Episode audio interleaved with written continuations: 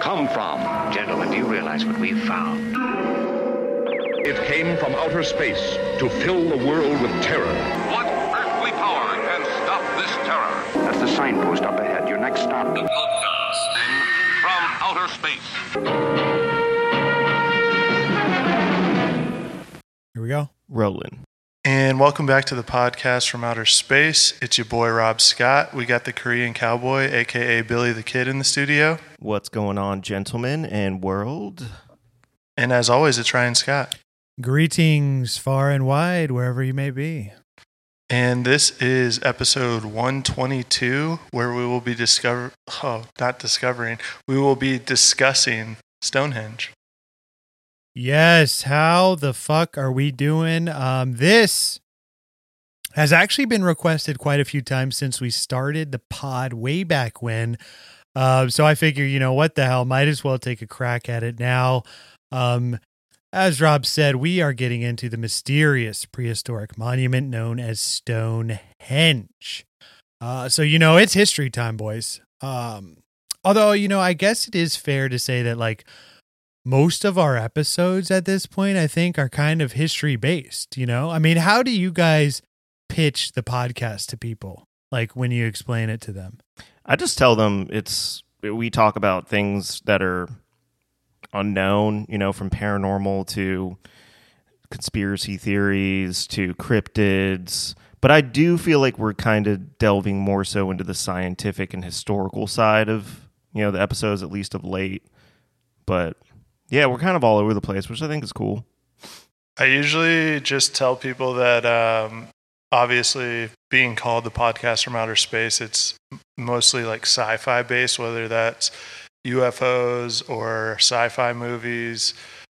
But we also dive into some paranormal stuff, some conspiracy theories here and there. And, you know, if you're into any of that stuff, we pretty much got all your bases covered. Yeah, yeah, okay, yeah. I feel I feel like it's kind of developed into more of like a, uh, like a fringe history, or like history of weird is kind of how I describe it. Like, uh, you know, those all those like weird state books, like Weird Virginia, Weird North Carolina, Weird California, like shit like that. Kind of like one of those, yeah. Like a podcast form of one of those books. I feel like, um. But, you know, this one is more, I guess, like world history type shit, uh, you know, especially because the subject of today's episode is so goddamn old. Um, you know, this one's got everything from myths and religious history to pure speculation, as well as archaeology, anthropology, cultural studies, that type of shit, because, you know, it's really through like archaeology and I guess that type of work that historians even attempt to decipher what the fuck is up with Stonehenge. And I think that is a question that has basically um, yet to be determined or even answered. I mean, you know, I think these archaeologists have a pretty good idea of what the place was or or how it was it was made. But uh, I, I really don't think anyone is one hundred percent sure. Um, you know, I mean, I mean, let's right up top, like, do you guys, what do you guys know about Stonehenge? Um, and if so, like, you know, what do we get? Do you know anything? Uh, what do we got? And have you ever been? Yeah, man. Um, well, I've actually never been to the U K, um, but this would absolutely be one of the first places I'd visit on my bucket list. I really want to eventually make it out to London, see Buckingham Palace, and of course, Stonehenge. Um, Yeah, and the the little I've learned about Stonehenge, I mean, I, I know that it was a, a very, very old structure built by an ancient civilization. And I also know that there is a lot of, like you said, unknowns in regards to what purpose it was actually built for. Um, and also, I know that it was a technical achievement for the time. Um, like, how in the hell could an ancient civilization have the means to lift these rocks that weigh multiple tons? Doesn't make a lot of sense, uh, you know, even in today's standards, from what I understand, even with our technology, it would be tough to build the pyramids or, you know, lift one of these crazy forty-ton rocks to build Stonehenge. So, um, and of course, like many other topics we discuss, there's many conspiracy theories, and we'll definitely get into that stuff. Um, 'cause what would a, po- a podcast from outer space episode be without a dabble into the unknown? Am I right? Well, yeah, obviously, like, these ancient peoples were so stupid that aliens, there's no other explanation but aliens. Am I right? All right, chill out, ancient aliens. I mean, I mean, the ancient astronaut theorists surmise that the gods were space creatures that came down to lift these stones. Am I right? All right. I mean, duh. Chill out. Obvious, man. Come on. All right, Rob, what do we got? Uh, so I actually have been to the U K a couple times, but unfortunately have not had the opportunity to visit this ancient relic. But I am familiar with the site, obviously, you know, doing what we do here at the podcast from outer space. Um, I kind of am under the impression that it was maybe used for ancient celebrations, rituals, or even funerals in ancient times. And, um, that even the stones themselves came from as far away as the northern tip of current-day Scotland. But much like the difficulty in understanding the Great Pyramids of Egypt, I know that there's definitely some conspiracies floating around out there, but, you know, as you say, we will get that to that later in the episode. Okay, yes, yes, I will. Okay, so looks like I am the only one who has made the pilgrimage to the, the great sacred land. Uh, there is a picture of me there, a young, uh, strapping young lad there. I will uh, put this on the Instagram. Uh, you know, I looked all around for a T-shirt that says I got stoned at Stonehenge. Couldn't find it. It, so, it doesn't exist. So we should just make one for the podcast. D- did you, though? Yeah, I did not get stoned there, but I definitely oh. wanted the T-shirt. I mean, that's a great pun, dude. Is that a pun? Yeah, punny. Or a, okay. Um, I mean, I'm saying, like, I even looked on Google. I couldn't find this T-shirt. Um, I am wearing my Stonehenge T-shirt today, though. Um, Love it. Now, yeah, for now for me, Stonehenge, I feel like was always, you know, I grew up hearing about it, obviously being into history and shit, like, and it was one of those kind of one oh one mystery type places. Like, think like Bigfoot is to cryptids or J F K is to conspiracy theories.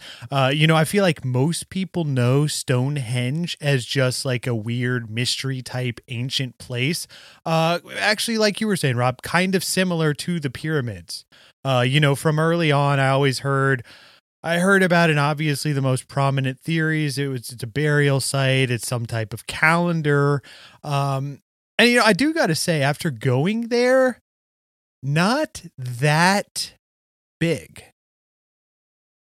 It's not that big, huh? Not that big. I will say also, you know, as you can see from the photo, they don't let you go as close as you once could. I think when uh, Hal went there, uh, he was saying you could go right up to the bitch and touch the fucking stones. Like, they used to let you go wander in between the shit and everything. But, you know, damn kids in their fucking graffiti, um, they kind of said, all right, everybody's got to stay like, um, far, a fair amount of, maybe like fifty yards away from this place, you know? Um, but you know, still cool nonetheless. There was like these ancient, uh, not ancient, but like druid, like modern druids with like robes doing some type of fucking hoo-ha ritual there. Uh, pretty cool. Oh, hell yeah. Yeah. Um, now, also, before we get into this episode, I got to say disclaimer up top. Um, as always, uh, we are not actual historians. Um, you know, so when I say this is a history episode, I basically mean what I could comprehend and manage to fit into a single episode that makes a shred of sense or is entertaining for you, the loyal Legion listener. Um, And I might have even gotten some stuff wrong, you know. Also, I rounded out a lot of these dates, so don't fucking at me. You know, if you are a historian listening, instead email podcastfromouterspace at gmail dot com or call the hotline and let us know what we got wrong.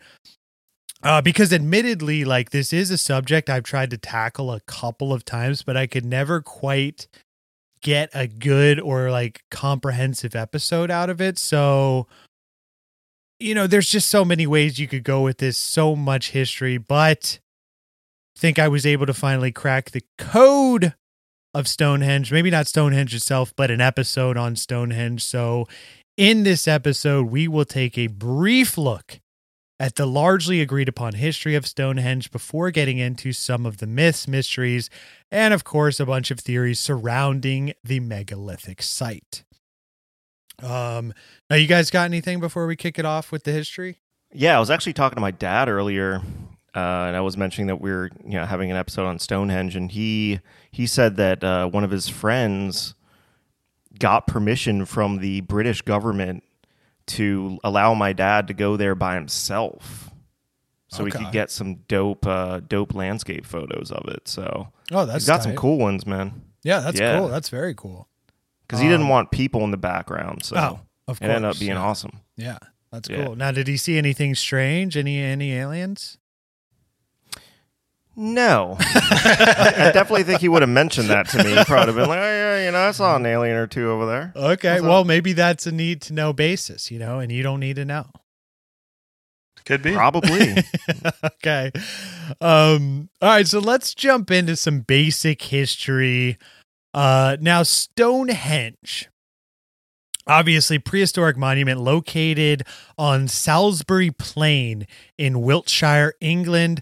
Uh, basically, and I wonder if that's where Salisbury steak comes from, but that is basically, that plain is basically. It's actually, uh, that's why they built Stonehenge, dude, so they could make Salisbury steaks. Yeah, maybe it was a meat, uh, meat packing plant, like an yeah. ancient meat packing plant. That's where Salisbury steak comes from.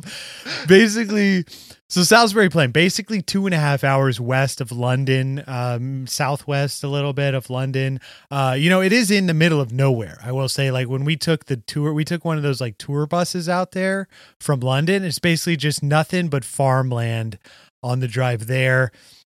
Um, Now, I think most people are familiar with the basic story of Stonehenge, but if you aren't, essentially five thousand give or so years ago, an ancient civilization, or I guess a more fair term would be group, because I don't even think like civilization as like, you know, what we think of today was even a, a thing back then, five thousand years ago, right? Mm, okay. Um, it was a Stone Age. It was basically like, Well, I think it was the a people little... after cavemen, right? It was a little after Stone Age, wasn't it? Bronze Age, I believe. Mm. Um, so okay, that makes sense. So basically, whatever this group of people, we'll call it, they built Cult. a circle of massive rectangular stones in a field, and bada bing, Stonehenge, as it became known, would go on to be one of the most famous, one of the world's most recognizable and mysterious prehistoric monuments. Um, now, as we said, Stonehenge has, of course, remained a subject of intrigue for thousands and thousands of years, mostly because scholars are not one hundred percent certain who built it or why. I mean, like we said, yes, there are good theories, there are strong ideas, but the short of it is whoever built it left no written records, and because it is so goddamn old, few clues remain as to why whoever built this thing bothered to drag these massive stones all the way to this specific spot. We'll get into this a bit more a little bit later, of course. Um, you know, like with the pyramids, which kind of around the same time, maybe like a thousand years or so after, at least we get like hieroglyphics, we have papyrus, you know, we have like records of ancient Egypt, you know. With Stonehenge, we get none of that. Egypt, Egyptians were just better record keepers, I think. Maybe, uh, you know. They were in- like, we got to call in the goddamn guys from Stonehenge to help us build these goddamn pyramids. Maybe they did. They called in the contractors of Stonehenge. Like, Although hey, I don't give, think. Give me the Stonehenge guys, all right? I don't think it was the Jews, uh, the Jewish slaves that built Stonehenge. Well, yeah, but, you know, but there's an architect. But we know that they built the pyramids, of course. There's an architect, though. Okay, so maybe one specific architect. Now the architect's not out there, you know, building the damn buildings. Just has the idea. Okay, so you think maybe this one gentleman had an idea or lady? Possibly. All right, well, basically, in short, no one knows who the fuck built it, why the fuck they built it, how the fuck they built it, or what the fuck it was used for. So that's what we got. Episode over. It's a perfect wrap. That's all, that's all, folks. That's all we know. No, I mean, Okay, so some of the leading theories are that it was a type of burial ground or like some type of primitive religious site involved in some like pagan rituals of the time, possibly also a calendar.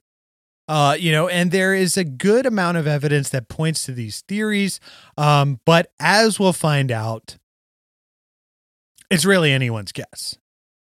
Um, now, as far as historians and scientists can tell with like carbon dating, which again, I don't fully understand um, carbon dating. Do you guys have any reading on like how they carbon date stuff? Mm, um, negative Ghost Rider. I'm not Indiana Jones, so sorry. Okay. Well, I don't even think he knows that shit. I mean, you know, he was around in the forties. They weren't carbon dating stuff. Um, but it's essentially, it is estimated with carbon dating, very scientific that we won't get into, um, that construction on the site began around thirty-one hundred B C, so a little over five thousand years ago.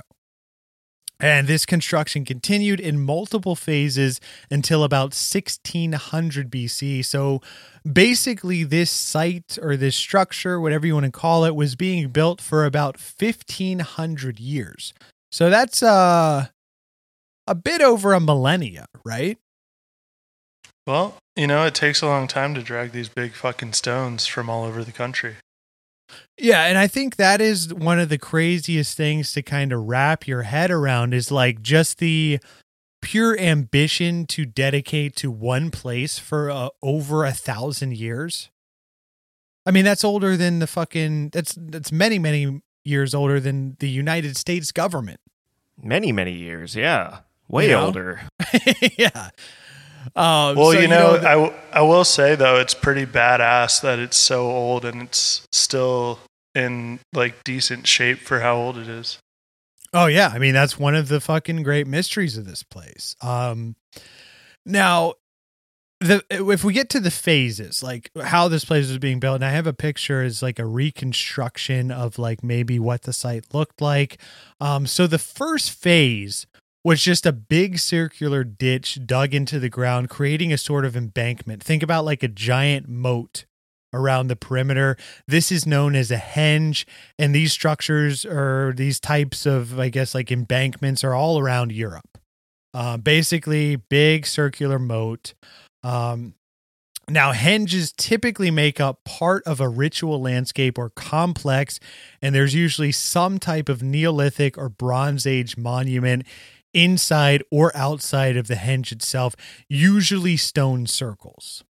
These um, trenches you're talking about connect to like the nearby river, correct? Or used to? Uh, now, again, I didn't really go that route with my research. I wasn't okay. trying to make this seem like an archaeological paper, but I believe yes, there is some there is some type of connection to like springs or rivers or something like that. I believe the river was the Avon River. Is yeah, like the that, closest one to it. Yeah, that sounds right. I think I have that in one of my theories, but yes. Was there an expansion on that or? No, I just I thought it was interesting, you know, that the different theories going with it. I was just going to touch on it like when we get to that part in the outline, but I just thought it was kind of cool that um, they took, I mean, obviously it took a hell of a lot of time to build the structure itself, but that it was also in connection with like the nearby river, which actually is, it's pretty fucking far from the river. Yeah, right, right. That's kind of what I don't really fully understand about the river connection, but I do have some stuff on that a little bit later now. Now, at Stonehenge, there's also fifty-six holes around the inner part of the henge. Uh, these are known as Aubrey holes. Now, I know what you're thinking. Um, no, this is not named after Drake, uh, but these are named after their discoverer, John Aubrey. They didn't do it for the dogs?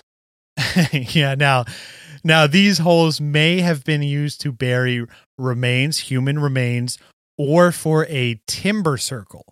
Uh, and these are, it's also speculated that these once held stones as well.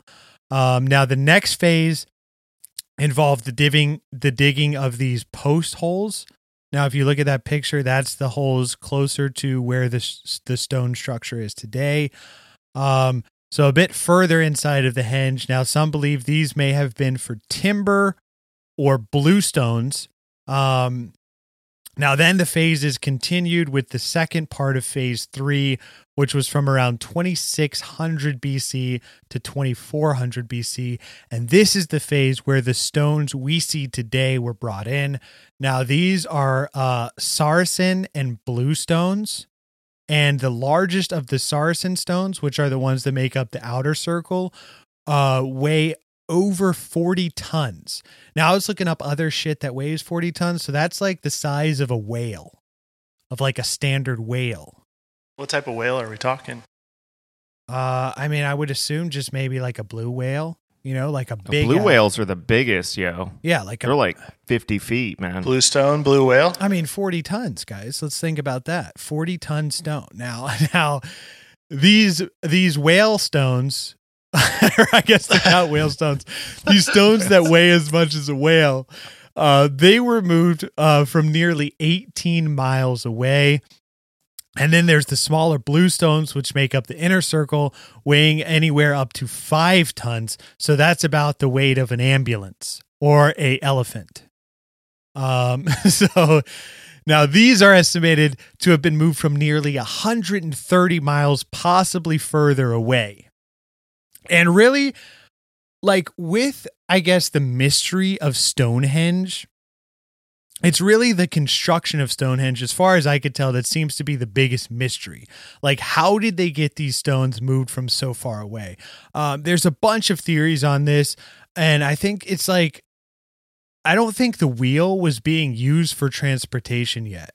Like, I believe they had the pottery wheel for making um, like bowls and, and cups and shit like that, but I don't think the wheel was like widely used for transportation just quite yet. So, uh, you know, possibly they like moved them along a waterway and then put them on these big greased tracks. Like they would have these big tracks that they would grease up with animal fat uh, to move them along, or they would roll them on logs. Like, I think that's also common with like the pyramid stones and shit. Um, although, you know, if you watch the Ancient Aliens episode, Tsoukalos says that what happens when you put a forty-ton rock on a log? It's going to crush it to smithereens. so, so I don't know if the log theory holds up according to Tsoukalos. But I mean, if they had multiple logs, they could kind of like create a, a rolling type thing, you know, right? Well, yeah, you're not going to have it just rolling along on like two fucking logs. Right. You're going to have to right, have a I bunch. Mean, right. A forty-ton stone just being moved with two logs. And you probably got to have All right, some boys. Damn... One at the front, one at the back. Let's do this. All right, boys, here we go. It just fucking crunches it into the ground. Just one hundred twenty miles to go. Uh... Yeah, so I mean, yeah, you can imagine these guys like fumbling around with these logs in the mud, and it's like, you know, it's like a Three Stooges episode. Is that the Barney Fife song, or what was it called? Uh, what is that song? You know what I'm talking about? Yeah, I don't know what it's from though. Okay, well, yeah. So I imagine like something like that. It's like Three Stooges out here trying to get these fucking logs moved one hundred thirty miles. Yeah, it took them fifteen hundred years, so it makes sense. Yeah. They're just like, all right, boys, next one hundred years, we're going to move it five feet. Yeah, so this was like the a... next one hundred years, we're going to move it another five. My grandson's taking over moving this stone for me. Right, this was like a generational project, if we're, if we're really getting serious here. Um, now, Stonehenge eventually fell out of use around fifteen hundred B C, and there it has stood idly by as a mystery to humanity ever since. Now, let's get into the whole like time period here. So, you know, if we're going off the thirty-one hundred B C, that puts Stonehenge construction somewhere in the Neolithic Bronze Age, like maybe the gap between that. Because I, again, I think these ages, like the dates where they start and end, kind of vary differently. Now, prior to the Bronze Age was, Billy, as you were talking about, the Stone Age, And at the tail end of the Stone Age was what is known as the Neolithic Age. Now, this is where humanity saw the introduction of farming, domestication of animals. There was this shift from a hunter-gatherer lifestyle into settlements. Um, so during the time Stonehenge was being built, there's there's this increased sense of unity among the Neolithic people of what is now Britain. Um, now, many believe the development of these types of like this type of um, monumental architecture, as well as, you know, reverence or, or veneration of the dead, may represent social and ideological changes that humanity was going through at the time. I mean, as we just said, you know, there, this is a massive shift from hunter-gatherers to a more settled lifestyle, which allowed for new interpretations of time, ancestry, community, identity. Uh, you know, this is all taking place at this time. Now, because the purpose of Stonehenge is unclear, the significance of Stonehenge and exactly what it meant to these ancient people is also unknown. I mean, this is something that's just fully lost to history. Um, and, and, you know, there are, I, th- I would assume thousands, hundreds, maybe thousands of these stone circles across Europe. Uh, but Stonehenge stands out as by far the best known and seems to be the most impressive, depending on who you ask. I mean, I remember when we went, we also went to these other stone circles. Like there's this one that's like way more massive in terms of diameter, but it's just giant rocks shoved into the dirt in a giant circle. It's not like, it's not like you have the, uh, what are they called? Like triathlon, the three structure. Like you don't have that type of engineering. It's just a massive rock. And then they make a big fucking circle. Uh, but, you know, you can go up and fucking touch them and shit, uh, which is cool. That is pretty cool. Um, now, you know, so like we said, Stonehenge, you know, why is this fucking so popular? There's there's equally fascinating sites in places like Turkey and Ethiopia, um, but these are definitely more obscure, at least to a majority of the population. You know, Stonehenge is, is fucking mainstream, man. You know, Stonehenge is the Beatles of these fucking stone circles. Um, now, a few of the other ones that come to mind, like Göbekli Tepe. Have you guys heard of that in southeast Turkey? Mm-hmm. Have heard of it. Yeah, that's one of these like lesser known ones. And, and this is a favorite amongst the ancient astronaut guys. I think it's mentioned in like every episode of Ancient Aliens. And th- this was like a thousand plus years before Stonehenge. Um, and then there's also, I was looking up, there's this, it's known as Amazon Stonehenge. Um, and it's like kind of, I guess, a similar structure built in the Amazon, which I think is also kind of crazy, especially because they really haven't done any type of like carbon dating or really like looked in to determine like how old this fucking thing was or who built this. So Amazon Stonehenge, maybe a future episode. Um, and, you know, I was looking a bit more into this because I, I'm thinking like, like, why is Stonehenge became so popular? I mean, like I said, I went there, not that fucking big, you know, I'm sure the, the pyramids or something is much more impressive. Um, now aside, I went there, not that big. Yeah. I mean, I'm not, I'm not Wasn't trying that to, cool. I'm not trying to shit on this thing, but you know, aside from its, its age and appearance, um, Stonehenge is probably so famous because it's in England. I mean, you got to think this is a country that spread its culture all over the world. You know, what the saying is like, the sun never sets on the British Empire, you know, colonialism. These guys fucking conquered, uh, like their kingdom goes so vast, you know? So, so of course you got to think like, yeah, that one of their old structures is going to be like world famous.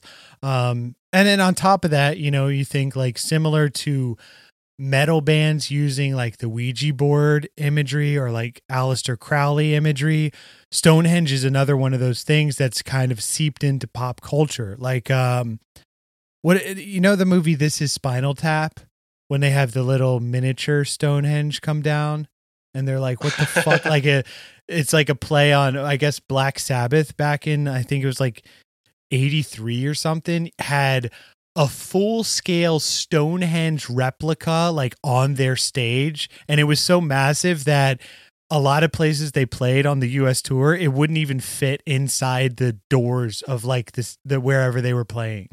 That's fucking badass. That's crazy. Yeah, I know. It's, it's, it's kind of sick. I was looking up like some footage to try to see like what this looked like. It just looked like three of the like Stonehenge structures behind the band. Pretty fucking badass. Super fucking metal, right? Pretty fucking Were they metal. Biting heads off bats? No, but I think they had like, um, you know, the album Born Again. That's the little like red devil baby with the claws. Yes, mm, I think so. Okay. Yeah. Apparently they had a midget or a little person um, dressed up like that, that would like walk across the top. But one time he like fell. And so they like stopped using that. Jesus Christ. It's so bad. Still pretty cool though. I know, right? How high do you think they were thinking that up? I, well, the one guy, I can't remember who it was. I think it was the dude. I don't, I think he may have played bass or something. And he was also in Deep Purple and he joined the band and he was like obsessed with Stonehenge, which, you know, makes sense. I mean, think about like Jimmy Page of Led Zeppelin was like obsessed with Crowley and like occult shit, and Stonehenge coming from, like we said, England. This is, Uh, of course, was probably way more known to them, you know? So they're like, fuck yeah, this place, nobody knows what the fuck's up with it. It's some occult pagan shit.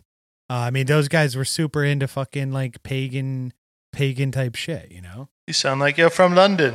Musicians are weird. Okay, so...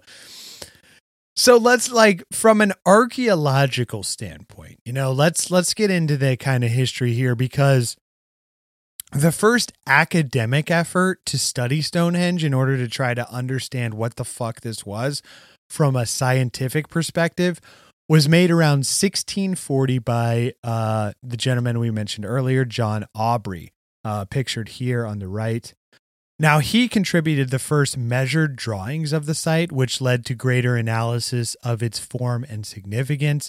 And from this work, he was able to demonstrate the astronomical or calendrical role in the stone's placement, um, because I guess it's like aligned perfectly with the summer and winter solstice, which do you guys really like understand this? Because in, in the Ancient Aliens episode, it's saying like, it's, it's perfectly aligned to these stars. Like it's a fucking circle. So of course, like it's going to be aligned to something, right? I think that um, if you look at the structure from like a certain standpoint, it's saying that like during the summer and winter solstice, they're like when the sun rises, it comes up like perfectly in the middle of the arch, like one of the archways, like the center one, I believe. And I think that the I think that those were when they were doing like certain celebrations, which is like the whole point of the structure, okay, if you believe that. So I think that like lining it up so that the sun hit it at like a certain time of morning or whatever was like part of the like mysticism of it, I guess. Yeah, I guess. I think that tracks because it's like, um, I didn't understand this, so I was looking more into it. It's like in, uh, you know, in Indiana Jones, Raiders of the Lost Ark, Raiders of the Lost Ark, when he's in the map room and he puts the like staff and the yeah. sun shines perfectly. I think mm-hmm. it's something like that. It's like they had this altar stone in the middle, and I guess on the winter and summer solstice, the sun would come perfectly through the uh, the two sarsen stones and like shine perfectly on this point. Um, and again, like, does that really take an extreme amount of engineering? Like, couldn't they basically make a small model of sticks on the ground and then be like, okay, this is where we're going to place it? Like, you go on Reddit and shit and and type like, what's the significance of Stonehenge? And so many people are like, it's perfectly placed to the summer solstice. This took an amazing amount of ingenuity. I don't think it w- it's that crazy of a thing. Like, you just figure out, okay, the sun comes up on this day, and then that's where we put the fucking stones. Like, it's not that insane, is it? I think maybe for the time period that it was erected in, it's pretty uh, pretty crazy that they were able to do that. But I mean, like, obviously in today's world, that wouldn't be that crazy to do. Okay. Now, sucralose. But you know, you got to think, like, back in the day, you know, you're saying it, it took them twelve hundred years or thereabout to build the damn thing. So just like the engineering behind that with what they were working with was probably like pretty labor intensive, you know? Yeah. And I would assume that's more so just moving the stones, not necessarily aligning it right, unless it's like they had the stone in one place and then they're like, God damn it, like it didn't align. Like, God, they God gotta, damn it, we got to move this whole thing twenty feet to the left. And they have to wait a year. Dude, I'd, they have to wait a I'd year. be so mad if I was one of those dudes like, my great, great, great, great, great, great, great times twenty grandfather started this. You know what I mean?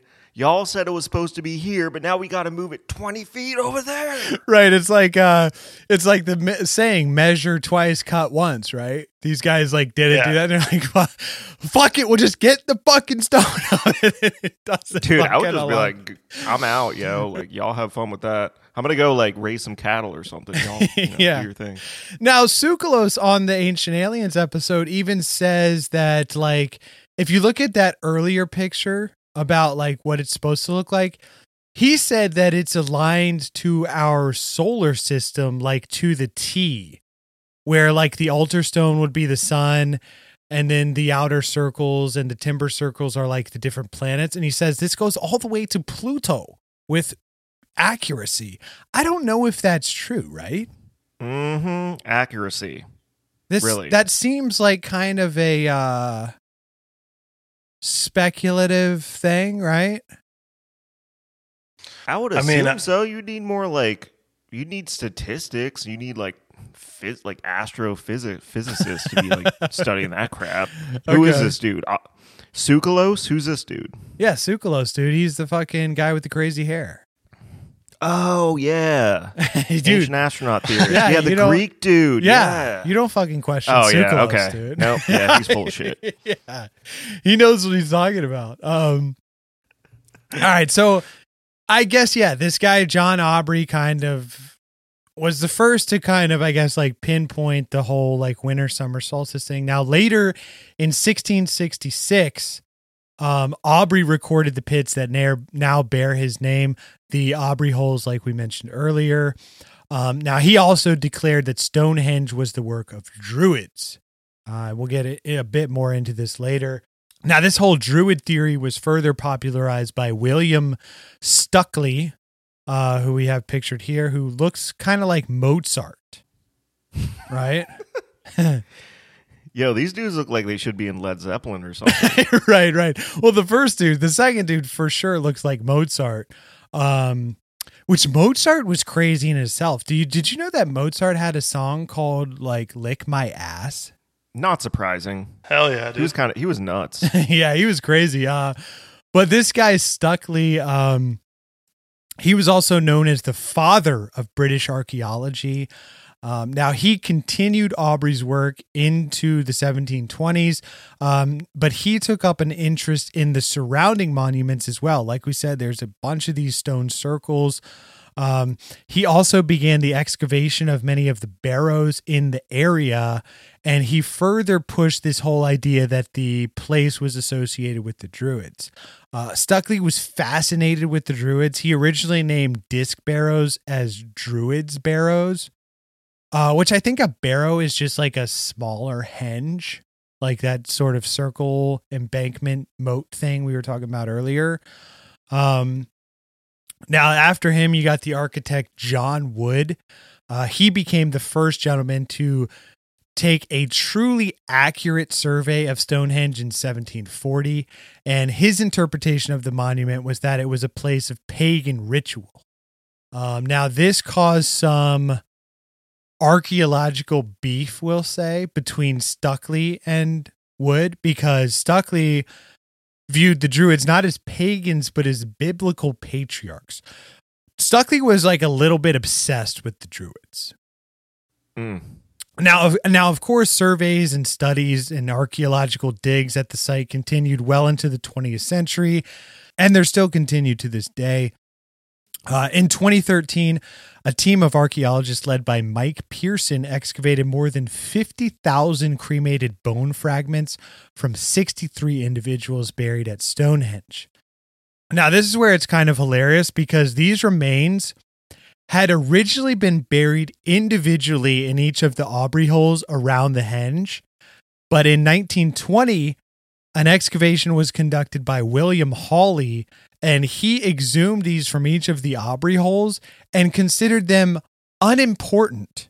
So he reburied them all together in one hole in nineteen thirty-five. Jesus. What? So, right. So that is kind of unreal. That's like the, you know how we talked about on our pyramids episode, like the whole nineteen twenties, like think about the shit in Egypt that was going on, all the grave robbing, and like people were buying, like rich dudes were buying mummies and just being like, yes, I have this mummy as a souvenir, and just like taking it from the site. I feel like that's the same type of thing here. This guy's dug up these bones and was like, oh yeah, it's unimportant. Let's just bury them in one hole.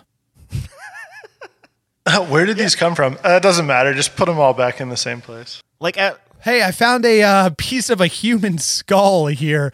Oh, yeah, it's not important. Like, what does he lo- What does he think was important? Yeah, it's like, my whole goal is to study Stonehenge, but these bodies found completely irrelevant. Like, what? Yeah, right. Um, Didn't even, like, mark down where they came from. Was just like, ah, fill it back in. Yeah, now he also noted that many of the cremated remains were found in leather bags. So this indicated that they were carried to Stonehenge from possibly far away. Um, I mean, at least he had the foresight to write that shit down, or at least bury them in one hole. Like, imagine if this guy just like threw them away or gave them out as souvenirs or something. Yeah, dude, he could have sold them. At least he didn't sell them. Yeah, I mean, yeah, I guess at least he he put them back, kind of where he found them. Just in one hole, though. I mean, come on, dude. If you're gonna ex- like exhume the bodies, at least put them back where they came from, right. Out of respect for the dead. I know, right? This guy just doesn't. Goddamn give a Holly.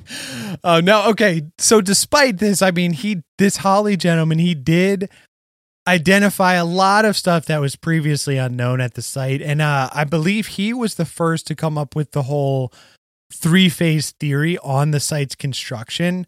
Um, which was divided into the earthwork enclosure, which is the henge, then the large stone circle, which is now vanished, uh, which supposedly stood in the Aubrey holes, and then finally um, the larger megaliths involved in um, the final phase, which are the stones that are now world famous. Um, now, this model or theory of multiple phase site, um, this didn't really jive with theories at the time and was largely ignored until this gentleman by the name of Richard Atkinson, uh, another British archaeologist, he sort of like picked this theory up and revamped it in the nineteen fifties. Basically refined Hawley's theory and developed it a bit more. And now this multi-phase interpretation is, is basically fully accepted by archaeology today. Um, I think this guy, uh, Richard Atkinson, he basically helped like bring ideas and theories about Stonehenge to the mainstream, adding to its popularity. He went on this like B B C television program, uh, Buried Treasure in nineteen fifty-four. Um, so, This guy could really be seen as kind of bringing the whole mystery of Stonehenge into the mainstream. All right, so now let's get into, and this is uh, kind of, I guess, one of the things I wanted to dive more into is the Druid connection, because obviously, like we said, in modern times, scientists have been able to kind of carbon date a lot of the site, including some of the stones themselves, which indicates that um, the building of the actual monument began around the year thirty-one hundred B C and ended around the year sixteen hundred B C. That is basically like proven without a doubt. So this essentially eliminates a lot of these older theories about who built Stonehenge, most notably the one's popular theory that the Druids were responsible for its construction. Now, do you guys know anything about the Druids, or have you ever like kind of looked into any of that type of shit? Um, back when I played World of Warcraft, I played a druid. I think. Okay, so that's more like a fantasy depiction of a druid? Yeah, you know, like they're like wizards or something like that kind of thing. Like old school wizards, right? Okay, yeah, Is yeah. That kind of what they are? Like uh, kind of like Dungeons and Dragons interpretation of them. Yeah. Which, yeah, I guess is... I was thinking more along the lines of like a Friar Tuck type character. No, no, no, no, no. Friar Tuck, that's he's like a fucking... Uh, he's a friar, man. Yeah, friar, dude. That's way later. Yeah, it's like the same same shit, dude. No, It's dude. like a fucking Friars Celtic... Are... Celtic religious guy. No, friars are fucking Catholic, aren't they? I don't know, dude. I'm not fucking into that shit. Druid is... Bef- this is A D, dog. Jesus ain't even been born yet.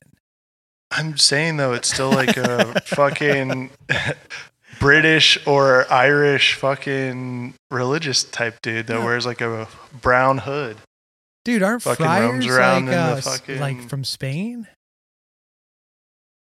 Dude, no, I, I don't fucking know.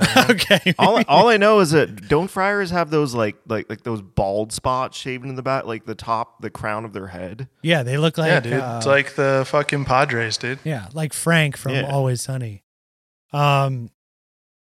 All right, let's get into a little. Uh, all right, little history side note for you guys, because basically a druid. Because I'm looking into this because I was fascinated by the kind of druid shit. I Again, I was like you guys. I had no idea what this shit was. Um, a druid was basically a member of the high-ranking priestly class in ancient Celtic cultures. Now, druids, these guys were like religious leaders, teachers, legal authorities, lore keepers, that type of shit. Maybe think similar to like a shaman in Native American culture. Um, now, druids... Again, left no written accounts, although they are believed to have been literate. Um, they were basically prevented by doctrine from recording their knowledge in written form. Um, so much of what we know about them comes from Julius Caesar's writings throughout his conquest of Gaul. Um, so if you have no idea about Celtic culture, which I did not, think about it this way, because I always thought like, oh, Celts, you know, that's like Irish people, right? Yeah, that's what I thought. I mean, I would say like Irish, Scottish, British, kind of like. Yeah, well, well, not quite. Ireland and the U K, mainly. Well, because basically Celtic people are identified by their use of Celtic languages um, and, you know, other cultural similarities. Now, they were mostly concentrated in Gaul, uh, which was like present day France, Belgium, Germany, Switzerland, that type of shit. Uh, you know, there's this little map here of like the yellow is where they were concentrated and then where they spread out. Um, now, and really, you're like, this is kind of similar to Native Americans here in pre-colonial United States. Um, you know, while there were similarities in the culture as a whole, they're divided into these sort of like tribes or bands and, and scattered all around. It's not like they had one central government or leadership. Um, also similar to Native Americans, they didn't record anything in written form. You know, they had this strong belief in oral traditions, and their religion was, I guess, Celtic paganism. Um, so this was polytheistic, strong connection to nature. Um, Celts were also animists, so they believed that every part of the natural world had a spirit. So think like the Pocahontas song, you know, very similar.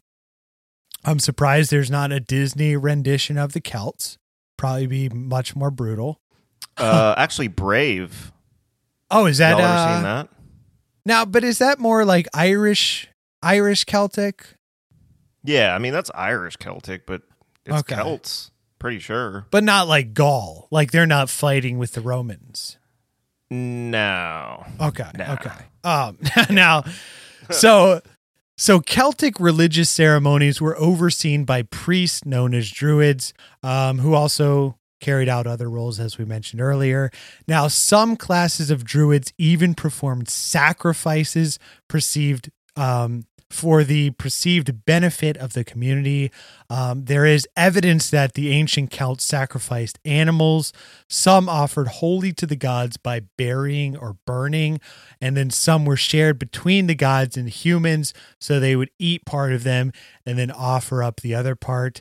Now, there is also evidence that ancient Celts practiced human sacrifice. Super fucking metal. Um, now, these accounts of, of Celtic human sacrifice come from Roman and Greek sources. As we said, Julius Caesar wrote that the uh, the Gauls burnt animal and human sacrifices in a large wickerwork figure known as a wicker man, just like the fucking movie. Hell of a movie, Oh, dude. Yeah, you guys seen this? This is fucking brutal, dude. This was like a real thing, I guess, according to Julius Caesar. Why is it burned? Why is it burned? yeah, yeah. Well, have you guys seen The Wicker Man with Nick Cage? Yeah, dude. I saw that shit in theaters, bro. Okay, I actually watched the remake not that long ago. People say that the Nick Cage version fucking sucks. I don't think it's that bad. I thought it was better than the original because okay. I went back and watched the original after that one came out just to like see the differences, you know? Right. I mean, it is kind of similar, but I, I dude, I don't think like the new, I think the new version with Nick Cage gets a lot of fucking flack, but I don't think it's that bad. It's essentially fucking, um, what's that dude? Ari Aster essentially just remade it with, um, Midsummer. Midsummer. Yeah. That's essentially yeah. a remake of Wicker Man. Think about like that type of shit. Is like what these ancient Gauls were doing. Um, Sound like assholes. Well, they're just trying to get their crops to grow, dude. yeah, dude, they got to bring oh. on a good season. Yeah, I guess.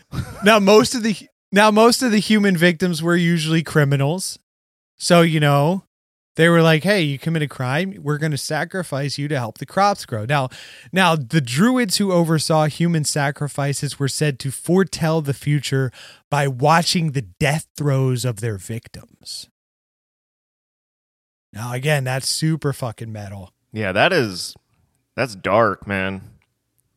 It's like the Ro- it's like the Colosseum, dude.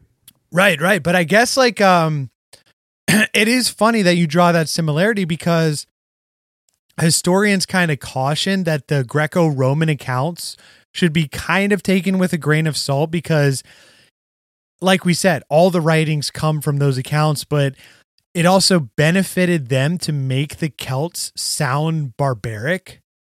Um, because I guess the Romans basically wiped out like two thirds of their entire population when they conquered Gaul. Listen to um, Dan Carlin's series on the Celtic Holocaust. Amazing episode on the Roman conquest of Gaul and how they just kind of like how it was essentially a genocide of the, the Celtic culture. Uh, what do we got? I was just going to say, I mean, obviously there's different, different uh, variables at play here, but it's kind of similar to like the propaganda used here against Native Americans, like, oh, they're fucking savages. And right, it's like, right, yeah. It's like they didn't fully understand it, and they're trying to conquer more land for the Roman Empire. So, like, it's way easier to just be like, oh, these fucking, like, brutal, savage people burning sacrifices and shit. Like, we got to get rid of them than to be like, oh, you know, these guys aren't that bad. You know, they burn a couple people every now and then, but they're all right. Yeah, I think it is, like... um It is. It's okay that it's okay that they're burning people alive, but we just make them fight to the death here, you know? Yeah, yeah. Totally we'll just fine. feed them to uh, lions and alligators right. and watch it for sport. It is kind of yeah, similar. And, and hang people on, nail people to crosses, and just like you know, watch them slowly die for like twelve hours straight. yeah. It is parade the streets with their head on a stake. Yeah, I've been um I've been reading this book, uh, Empire of the Summer Moon. Have you guys ever read this? Oh, uh, pretty good. That's it's, badass. It's like about the Comanches, and it is very similar. Like when you look at like Romans' conquest of Gaul, and then like like you were saying, like the colonials coming over here and kind of staking their claim in the U S It is very similar. Although I say I would say uh, the Roman conquest of Gaul was a much more massive undertaking. Like I don't. I mean, Native Americans. Like, I think the largest force that ever fought against the U S in battle was a couple thousand.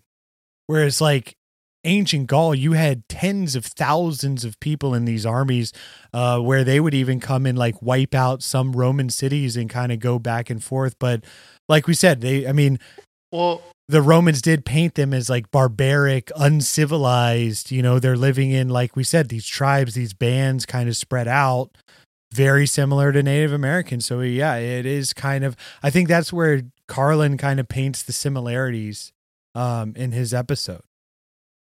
I, I was just going to say though, like a major differentiating factor in that is that, you know, in the case of Native Americans, you have European settlers coming and bringing all this disease that they weren't ready for. Right. And that mm-hmm. is accountable for like quite a bit of the Native American genocide, if we want to call it that.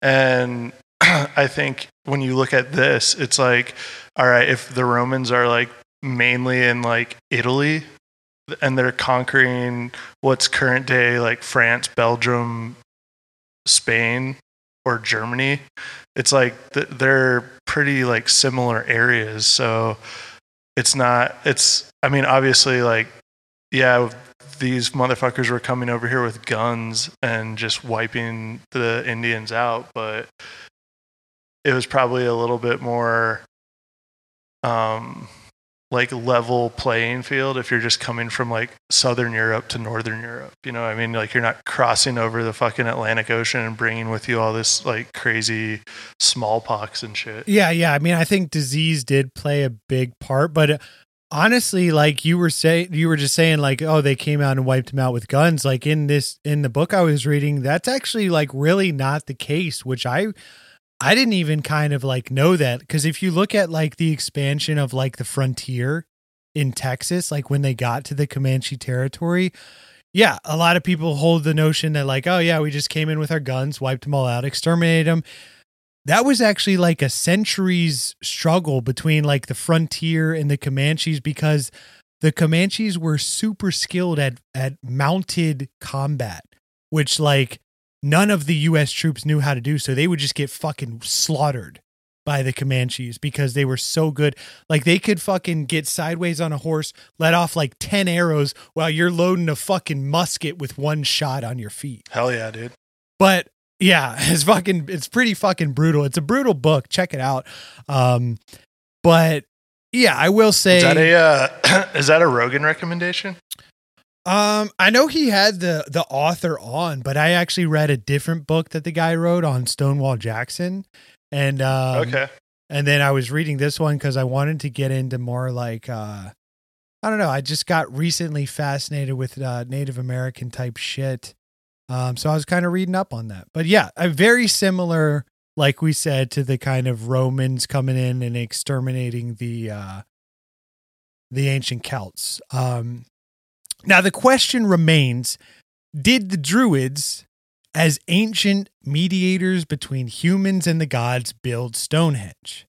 Now, the answer is no. They probably did not. Um, because, you know, you had Stonehenge construction anywhere from four thousand to five thousand years ago. Now, the earliest surviving written record of the Druids dates back to about twenty-four hundred years. Now, it's possible that uh, they may go back somewhat further, uh, but experts doubt that they were even around when Stonehenge was being built.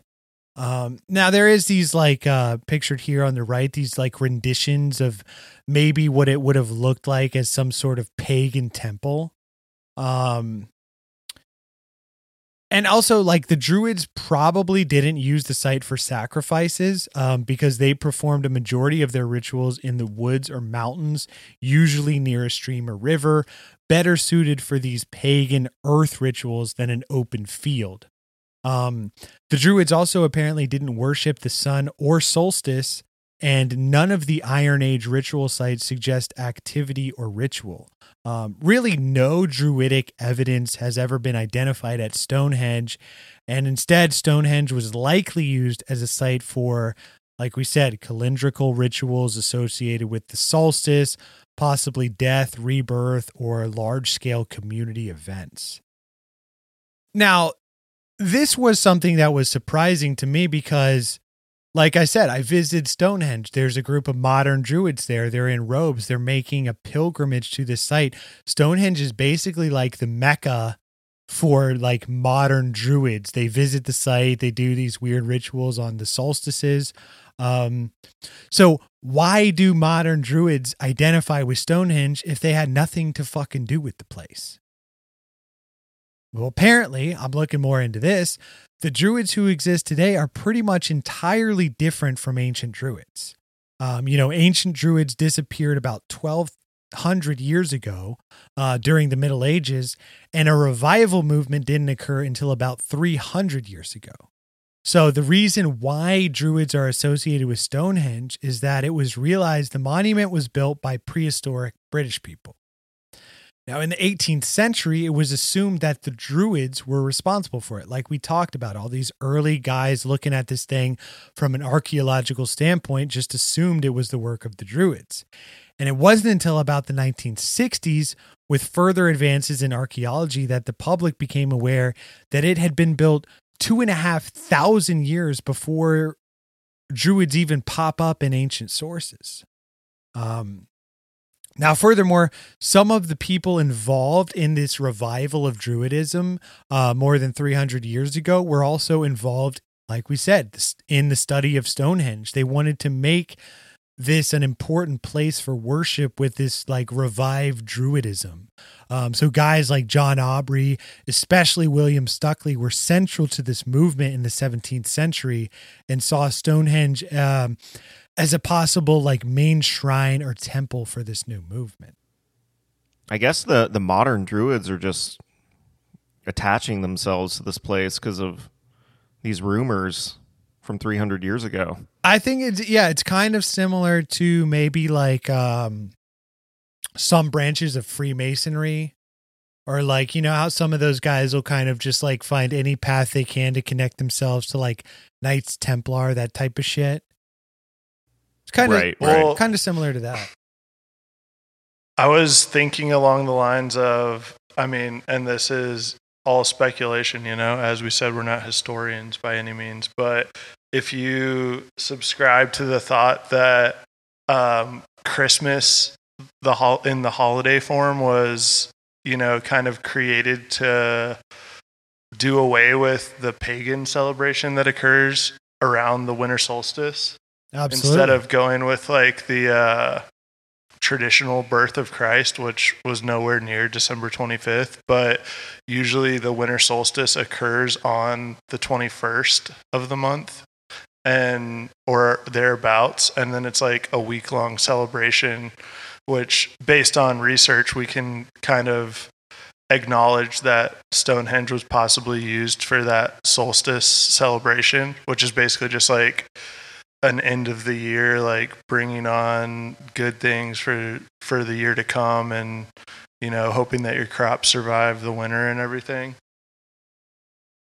Right, right. And then, you know, then you have like, oh, it was the Druids. So then all these people that haven't really done the research kind of like attach themselves to that idea. And then all of a sudden, oh, it's not a pagan thing anymore. It's a Druid thing. Yeah. And then also, I mean, to further that, when like Catholicism, Christianity come in to kind of like convert everybody to that religion, it's a lot easier to do that when you just take their holiday and kind of adapt it to fit that model and say, because yeah, partying all partying the fucking week of the twentieth and being like, yeah, we're getting drunk, we're celebrating good tidings.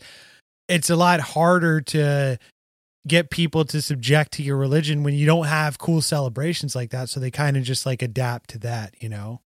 Um, you know, you see that all over with like religions kind of coming and going and moving in and fucking um, taking over the the uh, local populations.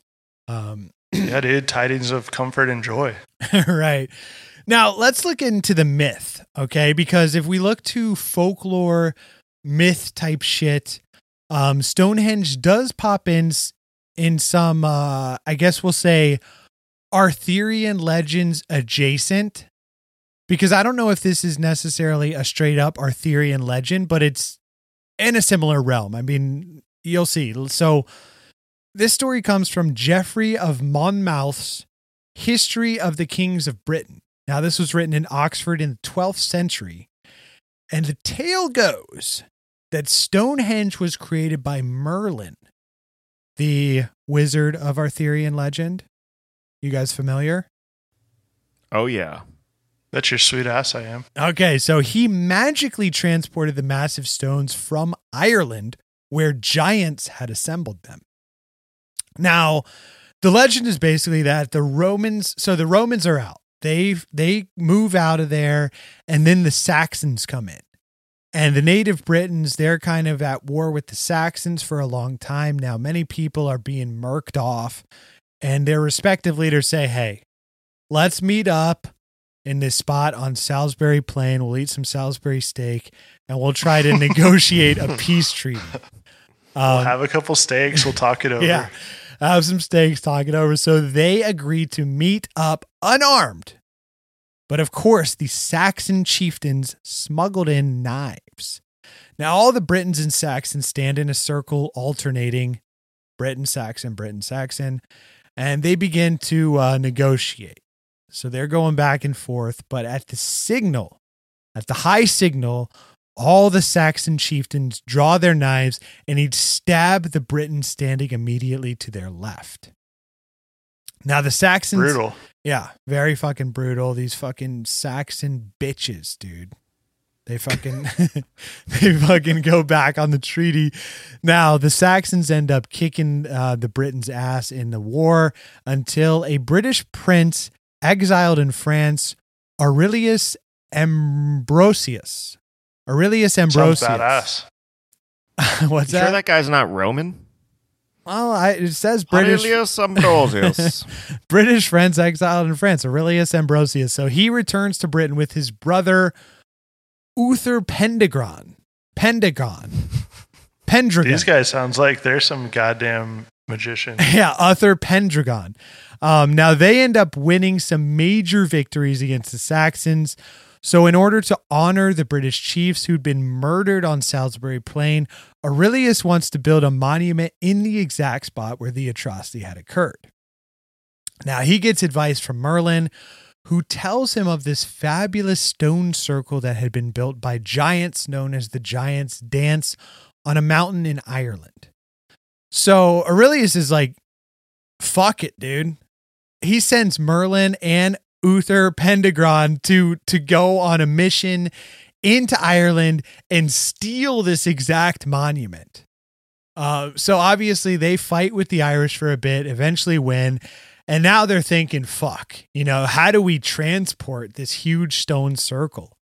Uh, so apparently Merlin applied his esoteric knowledge in order to uproot the stones and transport them on ships, and then re-erect the monument on Salisbury Plain at the very spot where the Saxon, the Saxon chieftains had so treacherously slain the British leaders. Now, eventually, Aurelius Am- Ambrosius died and was buried in the Giants' Dance, or Stonehenge, as it became known. And Uther uh, Pendragon was also buried there when he died, uh, and he was also the father of a one King Arthur. Mm. So, you know, that's how it kind of ties to the Arthurian legends there. Now, obviously, this is a myth, right? This is a pure story. This is a pure myth. This doesn't quite match up with archeo- archaeological knowledge that um, Stonehenge was built in Neolithic times. But sounds about as much as fact as we've heard so far. Well, well, well. There are some interesting elements that kind of seem to fit with some of the facts. Uh, for one, it is proven, as we talked about, that Stonehenge was used as a burial ground. So that's that's one thing that kind of lines up. Uh, you know, they talk about using it as a monument um, and burying people there. Also, it is highly likely that the transportation of blue stones on some th- occurred on some type of watercraft um, from what is now Pembrokeshire in Western Wales. Now, According to, I guess, historical record and sea communications between Ireland and West Wales throughout history means that this western extremity of Wales could have been colonized by people from Ireland and therefore might have been culturally regarded as part of Ireland at one point in time. Now, although legends paint Merlin as a magician, Um, the esoteric skills he demonstrates in uprooting, transporting, and then erecting these large stones could be viewed as symbolic of engineering experience. Um, so maybe it w- maybe that's just what they called engineering at the time this myth was around. It's like magic. Um, and I don't understand what's going on here. So this is some goddamn magic. Right, right. Pretty much. Because it's like that, uh, what is that Arthur C. Clarke quote? That's like any technology, any technology that's like, there's like a technology, it's something about technology being undistinguishable from magic. Yeah. Right. I got you. You know what I'm, I'm talking following. about? You've heard the quote, right? Yeah. I think we used it in a previous episode. Okay. Yeah. So check that out. Um, but, you know, possibly some truth in this myth. I mean, what are we thinking here? First of all, transporting forty-ton stones on a ship? Like multiple forty-ton stones? Well, dude, it's over a period of twelve hundred years, so right. Maybe like one at a time. Yeah. Right, but I would just think that it would sink the ship like immediately. But maybe not. Yeah, I mean, look at a fucking know. aircraft carrier, dude. They put fucking planes on that shit. Well, I know, but Multiple. did they have that? Did they have that type of technology? Like, yeah, they're using a fucking aircraft carrier. It's a fucking five thousand years boats? ago. Like, Noah's Ark, dude. Hello, Noah's Ark. He oh, put yeah. all the fucking animals on there, dude. That's he could have right. put Stonehenge on there. They said they called up Noah and said, "Yo, let me use the fucking Ark.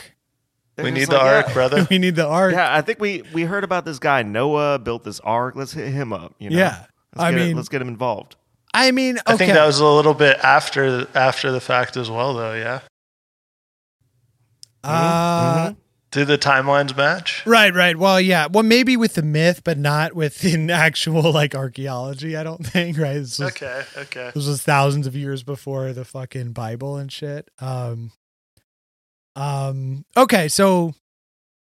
I don't think. Yeah, I don't think they had aircraft carriers back then. So, um, probably. Might. Bro, I was, I mean, who knows, man? Maybe I mean, Merlin just conjured an aircraft carrier using his magical abilities. I mean, I don't think it's like they put this shit on a fucking rowboat, Billy. Like, I think, I, mean, like, I, I, I don't know though. Like, maybe like old ass boats. They dude. had more, like, they had more bluestones, but they tried on a boat and it just immediately sank. And they're like, well, how the fuck are we going to get it now? John. Well, I guess one.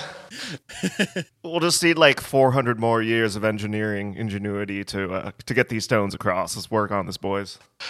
They had to fucking pull it out of the North Sea. Right, right. Okay, so that's what took so long. All right, so so I guess tying in with the myth, let's get into some of these fucking theories.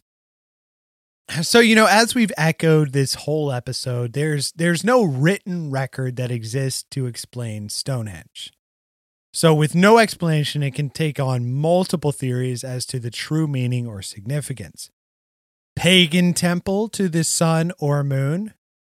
Astronomical calendar. City of the ancestral dead. Crystal healing center. Stone representations of the gods themselves, perhaps. And of course, there's more paranormal New Age explanations. Alien landing pad. Portal to another dimension. I mean, you know, the theories are fucking endless on this place. Now, right up top, this kind of throws a bit of a uh, wrench, we'll say, into the historical gears. Um, because when most people, including myself, let me know if you guys are in the same boat. When most people see the monument, they assume that they're seeing what has always been there, or this is the same thing that was standing some five thousand years ago.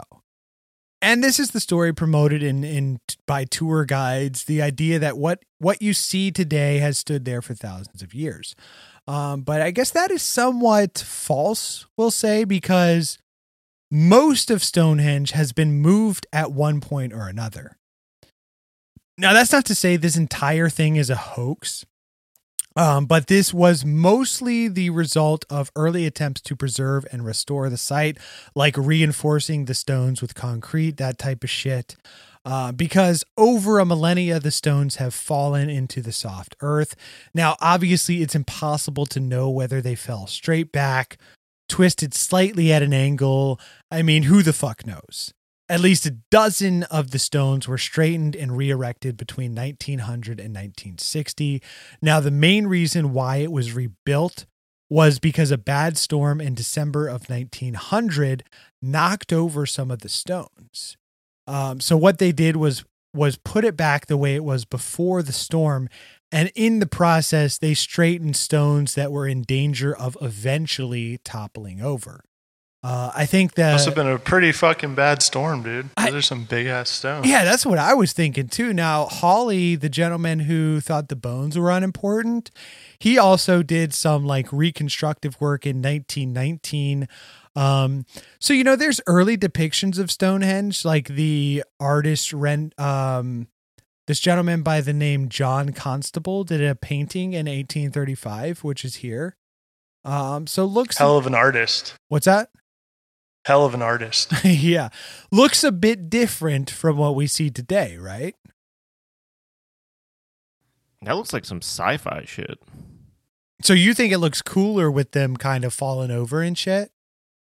Kinda. It looks like something like out of like Dune or something. Okay, very cool. We should very make a t-shirt cool. out of that, dude. Oh yeah, I got what? I got stoned at Stonehenge. There you go. Yeah, let's do it. so um so basically these restorations made an effort to give a sense of what Stonehenge might have been like thousands of years ago. But the fact is that no one really knows, I guess, what it originally looked like or was supposed to look like.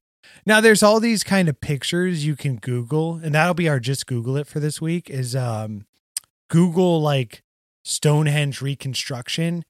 And you can find all these pictures where they bring in like cranes and and trucks to kind of lift these stones up. Now, now, because of this restoration work at Stonehenge, which I guess is not widely known. Like, did you guys even know this? A lot of people, I guess, seem to not even have known this. I did not know it. Yeah, I've seen I've seen some of these pictures before of them with like the cranes out there and stuff. But I just assumed, like you said, like something fell over and they're just like propping it back up kind of thing. Okay, yeah. Well, I guess like some of these images surface and, you know, they got construction cranes, concrete. Now, this has spawned a fair amount of conspiracy theories, some of which go as far as saying that the monument dates back to less than a century and was created in nineteen fifty-four in an effort to up tourism profits for an unknown, possibly nefarious reason. So, what are we thinking there?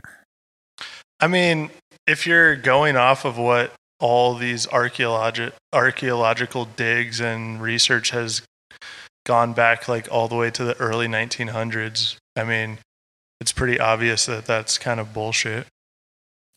Right. Yeah. I mean, I think the idea that Stonehenge was made in nineteen fifty-four is kind of like hilarious. Uh, it's almost similar to, I guess, like moon landing or flat earth conspiracies. It's like, this is like the same group of people that doesn't believe atomic bombs exist, or maybe even, as might be a stretch, but like Holocaust deniers. Like, in their mind, everything is faked. And so the pictures of the restoration just kind of confirm Stonehenge as a whole is completely fake, right? Yeah, I don't know. I call I call bullshit on that. To to Rob's point, it's like, you know, we talked about the carbon dating. And like we said at the top, we're not scientists, we're not historians, but I mean, that's really the only thing we can base base, you know, things on a on a timeline on the on the history of of humanity, right? It's like Um, carbon dating. So they carbon dated this thing's five thousand years old. Like, I kind of think that it's it was a little bit immoral for them to rebuild it. Okay. In my humble opinion, I, they, they should have just left the sleeping, like let the sleeping dog lie, like let history, you know, they should have just like left it the way it was. I think that would have been cooler. Like, yeah, it wouldn't have been the original structure, but it would have been like, it wouldn't have been meddled with, you know? Okay. Interesting take. Now, even, so you think even the stones that toppled in the storm, they should have just said, fuck it. And like, let them, let them stay. Or what do you think? You think it's just, it is, I think it is fucked up. And I was like looking into a lot of this, apparently a lot of like historical sites, which you think like, okay, I'm seeing something that was always here, looked like this. Apparently a lot of them are rebuilt, like Machu Picchu. I believe was like full ruin when it was found, and they kind of like repieced all the stones together into what it looks like today. Yeah. And you know, that that's cool, but I think, well, it's not cool. It's cool from the perspective of like, if, if they want it, if cool. they want it, it's actually not cool, but it's, it's only cool in my opinion, if they actually knew, like if they had the blueprints of these, of these, monuments and and structures okay. and knew exactly how they were originally structured and were able to replicate that without any type of error, right? You know, but, but because other than that, it's like them trying to quote unquote preserve history, but really in re, in actuality, in my opinion, it's just them trying to bolster their tourism. Yeah, right. They're honey dicking us, dude. It's kind of like a prick Pretty tease. Much. They're saying like this is what it looked like when really we have no fucking idea what it looked like. Yeah, dude, they should have just left it the way it was. All right, all right. So a little bit of immorality going on, uh, according to Bill. Mm-hmm. I was just going to play devil's advocate here and just say that it's kind of like a double-edged sword because while, yeah, it would be cool to just leave everything untouched, I think we're all like pretty aware that that's never going to fucking happen. And True. I think that I think that it's just whoever is like backing the idea is probably under, or at least I would like to believe is under the idea that restoring it kind of gives the public that is coming to see it that might not really have that much knowledge on it. It's like giving them a better experience to like help restore it, because it's like there's so many like.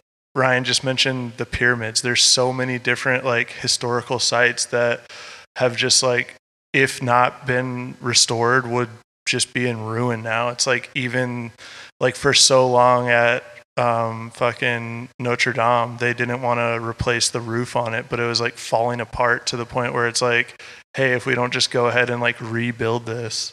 And I mean, they still used like wood and stuff like they would have used in the original building of the cathedral, but it's like if you don't like take care of it, it's just gonna, I mean, and especially with the with that area, how soft the ground is, because I'm assuming from like these old depictions of it, it's like a much larger, like taller monument, but it's probably kind of sunk in a decent amount over time.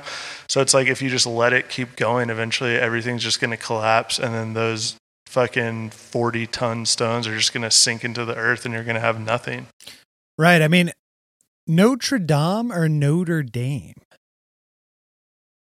So uh, however you want to fucking pronounce it. Well, bro. Yeah. I mean, when that burned, they should have just left it alone. I mean, when nine, no, but with, I'm saying even, I was saying even before the fire, like they replaced they replaced the roof on it once before. Yeah, I mean even but with like a lot of people were against it because of the same thing you're saying. It's like, hey, this isn't the original, blah blah blah. It's like, well, yeah, dude, if we don't replace it, it's going to be a fucking rotting piece of wood, and no one's ever going to be able to experience like the full cathedral and its like glory, you know? Right. I mean, even with nine eleven, they should have left the towers as rubble. In the middle of New York. Jesus Christ, dude. No, no oh, you guys man. you guys are on board with them rebuilding the Freedom That wasn't Tower? That wasn't natural, dude. I mean, dude, yeah, that was different. This is different, but no, I, I'm, just, I, I'm just fucking around.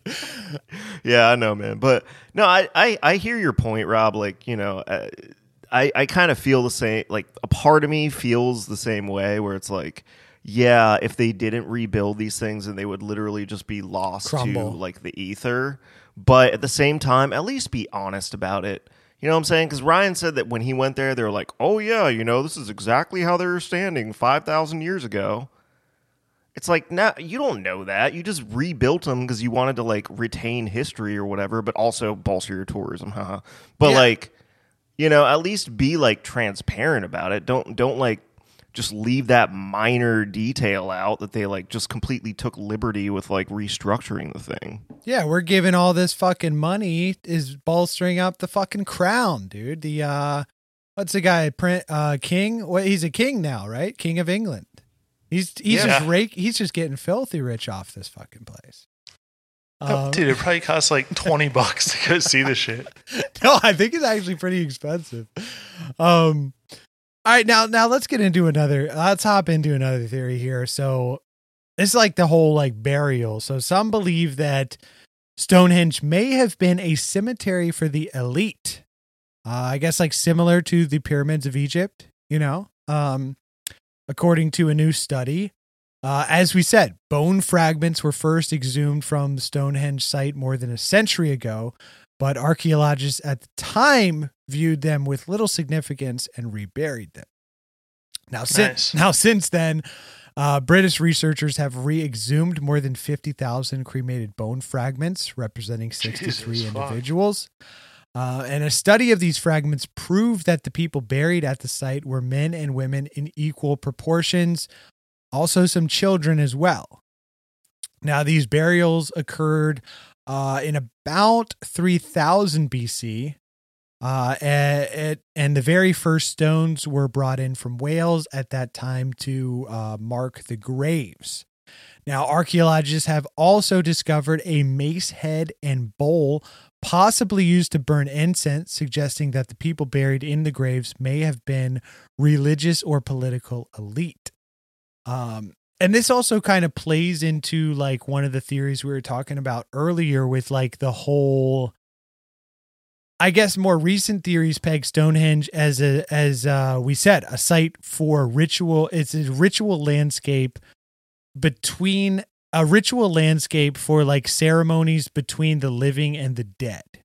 Um, so it was possibly a meeting place to connect with the ancestral realm. Um, because in England, stone was associated with the ancestors or the dead, and constructions in timber were associated with the living. Now, there's also remains of a wooden structure similar to Stonehenge discovered in the nineteen sixties, known as the Durrington Walls, also right near a structure called Woodhenge, uh, both about two miles north of Stonehenge. These are estimated to also have had astro- not astronomical alignment. On the morning of the winter solstice, the timber circle pointed to the rising sun, and at the end of the day, Stonehenge framed the setting sun. Archaeologists speculate that feasts and ceremonies occurred on astronomical alignment days.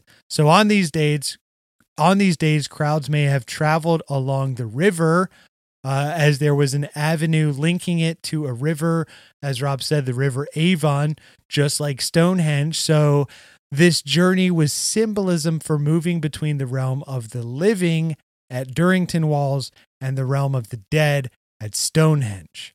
Um, now, some may have even cast the ashes of their dead ancestors into the sacred waters, and perhaps royal burials were held at Stonehenge during these seasonal feasts.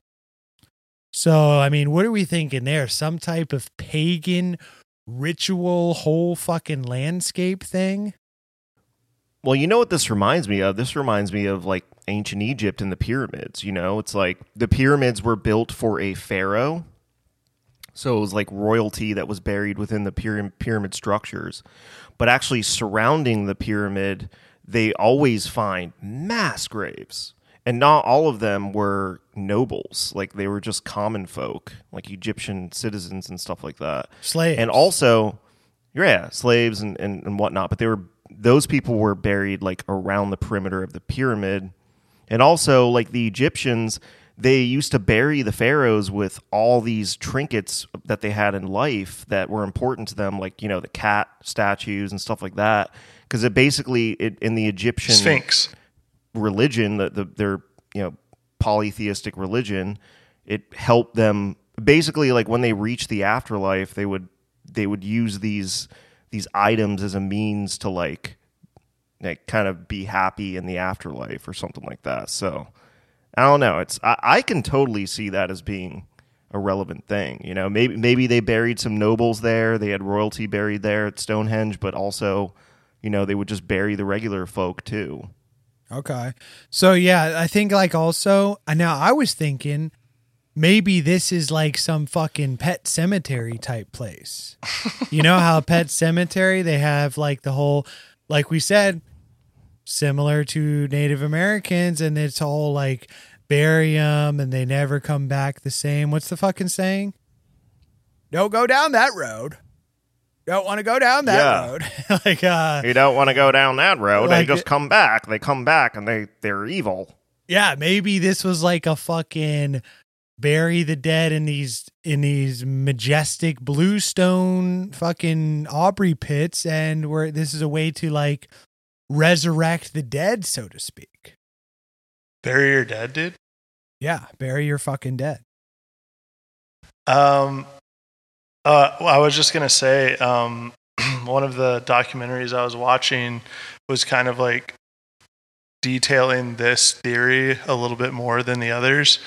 It was saying that basically the part that's already like fallen into ruin that we no longer see today with what is there today was kind of like um, a lot of ways similar to the Colosseum in that it had really good acoustics, and that's why they created it that with like that round structure, so it was kind of echoing. And they said during the winter and summer solstice, people would come from like all over, like Ireland, Wales, Scotland, the U K in its entirety basically, and they'd have like a huge celebration in the morning. They're like saying their like prayers and songs and stuff to like bring on the new day and like the new season basically. And then at night was more of like honoring the people that had died that year, and a lot of people would bring their ashes there to have them like either scattered or, like you said, there was like so many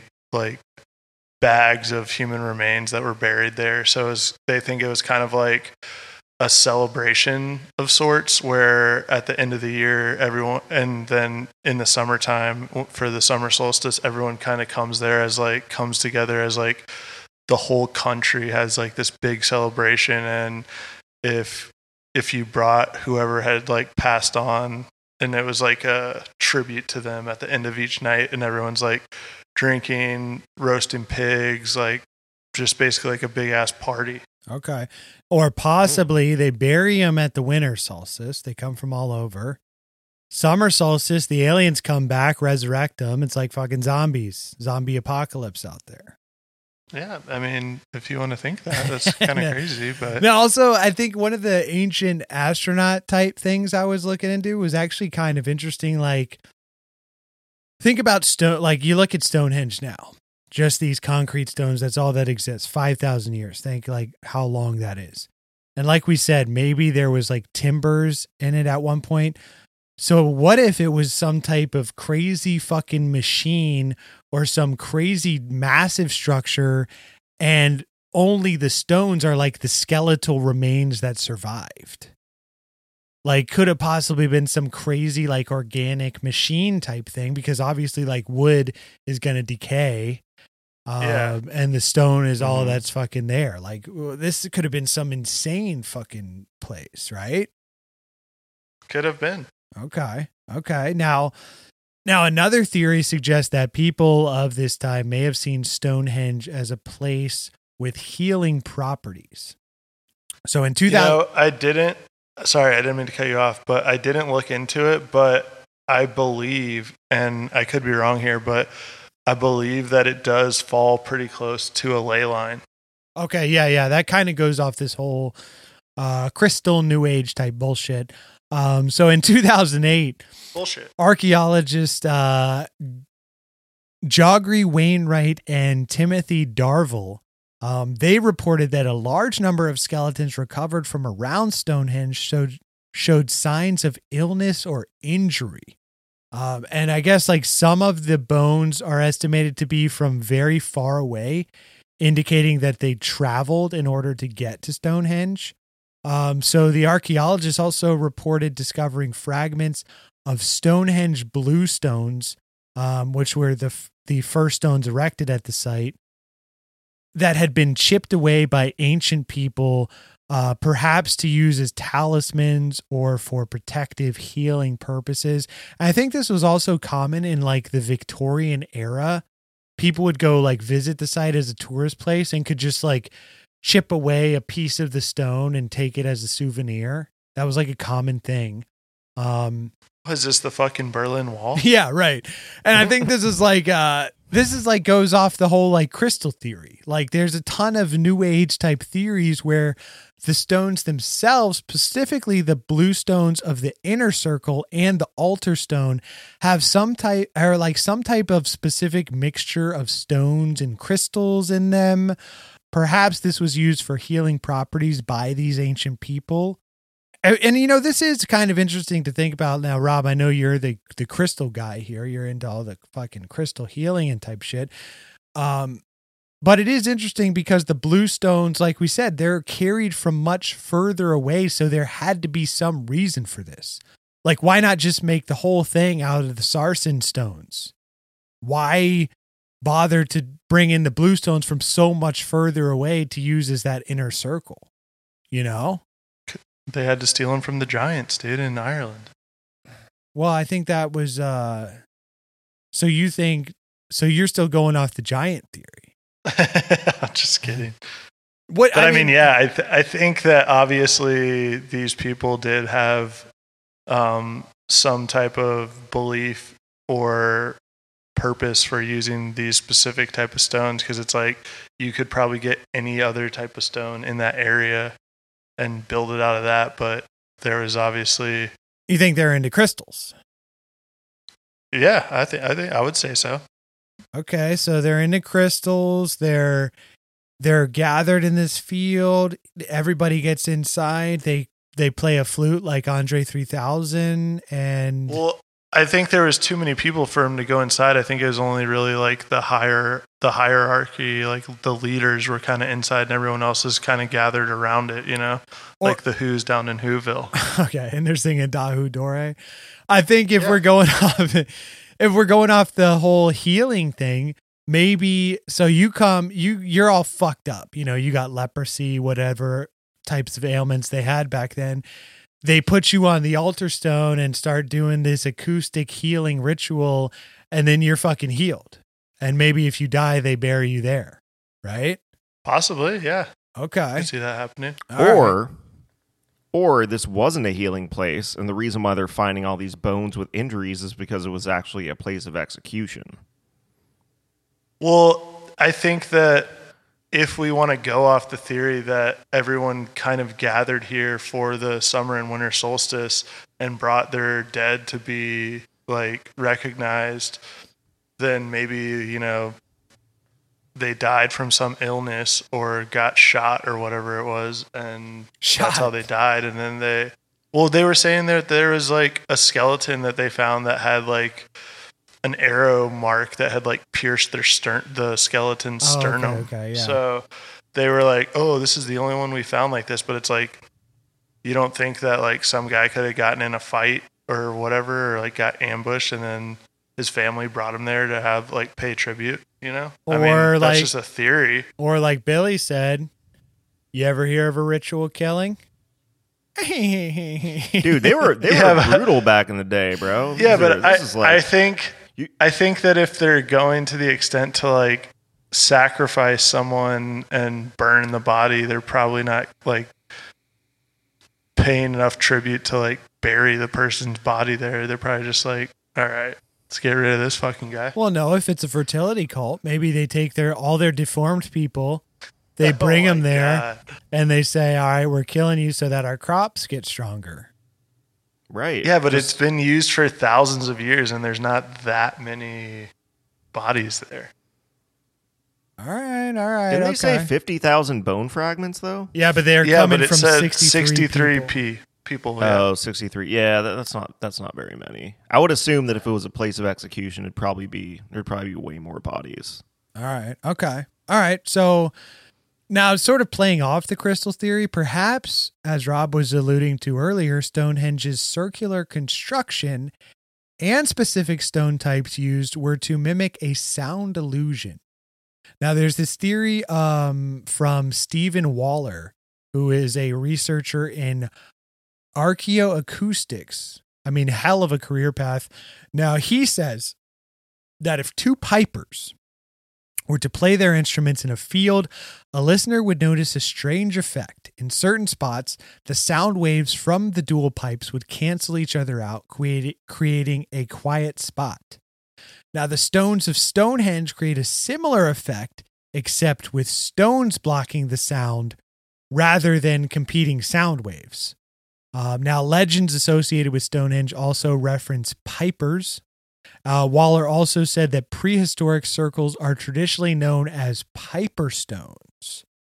Um, now, Waller's theory is speculative at best, um, but other researchers have confirmed that Stonehenge has amazing acoustics.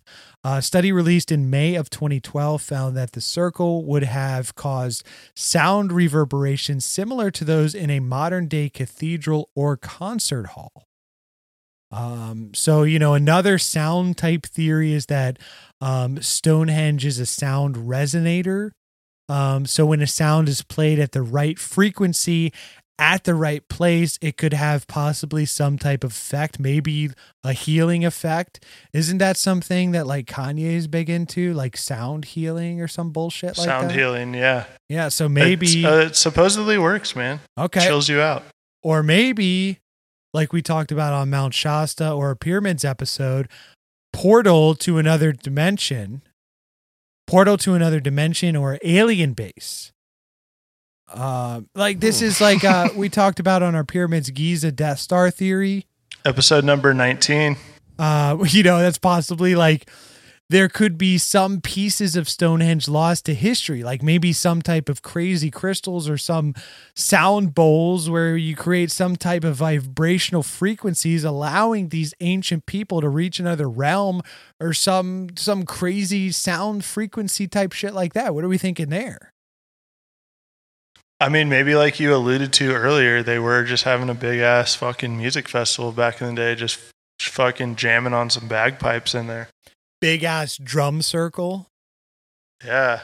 Yeah. That would have been badass to see, dude. Big ass drum circle. Throw a little bit of ayahuasca in there, you know? Yeah. Maybe see what s- happens. Sacrifice the weakest person of the tribe.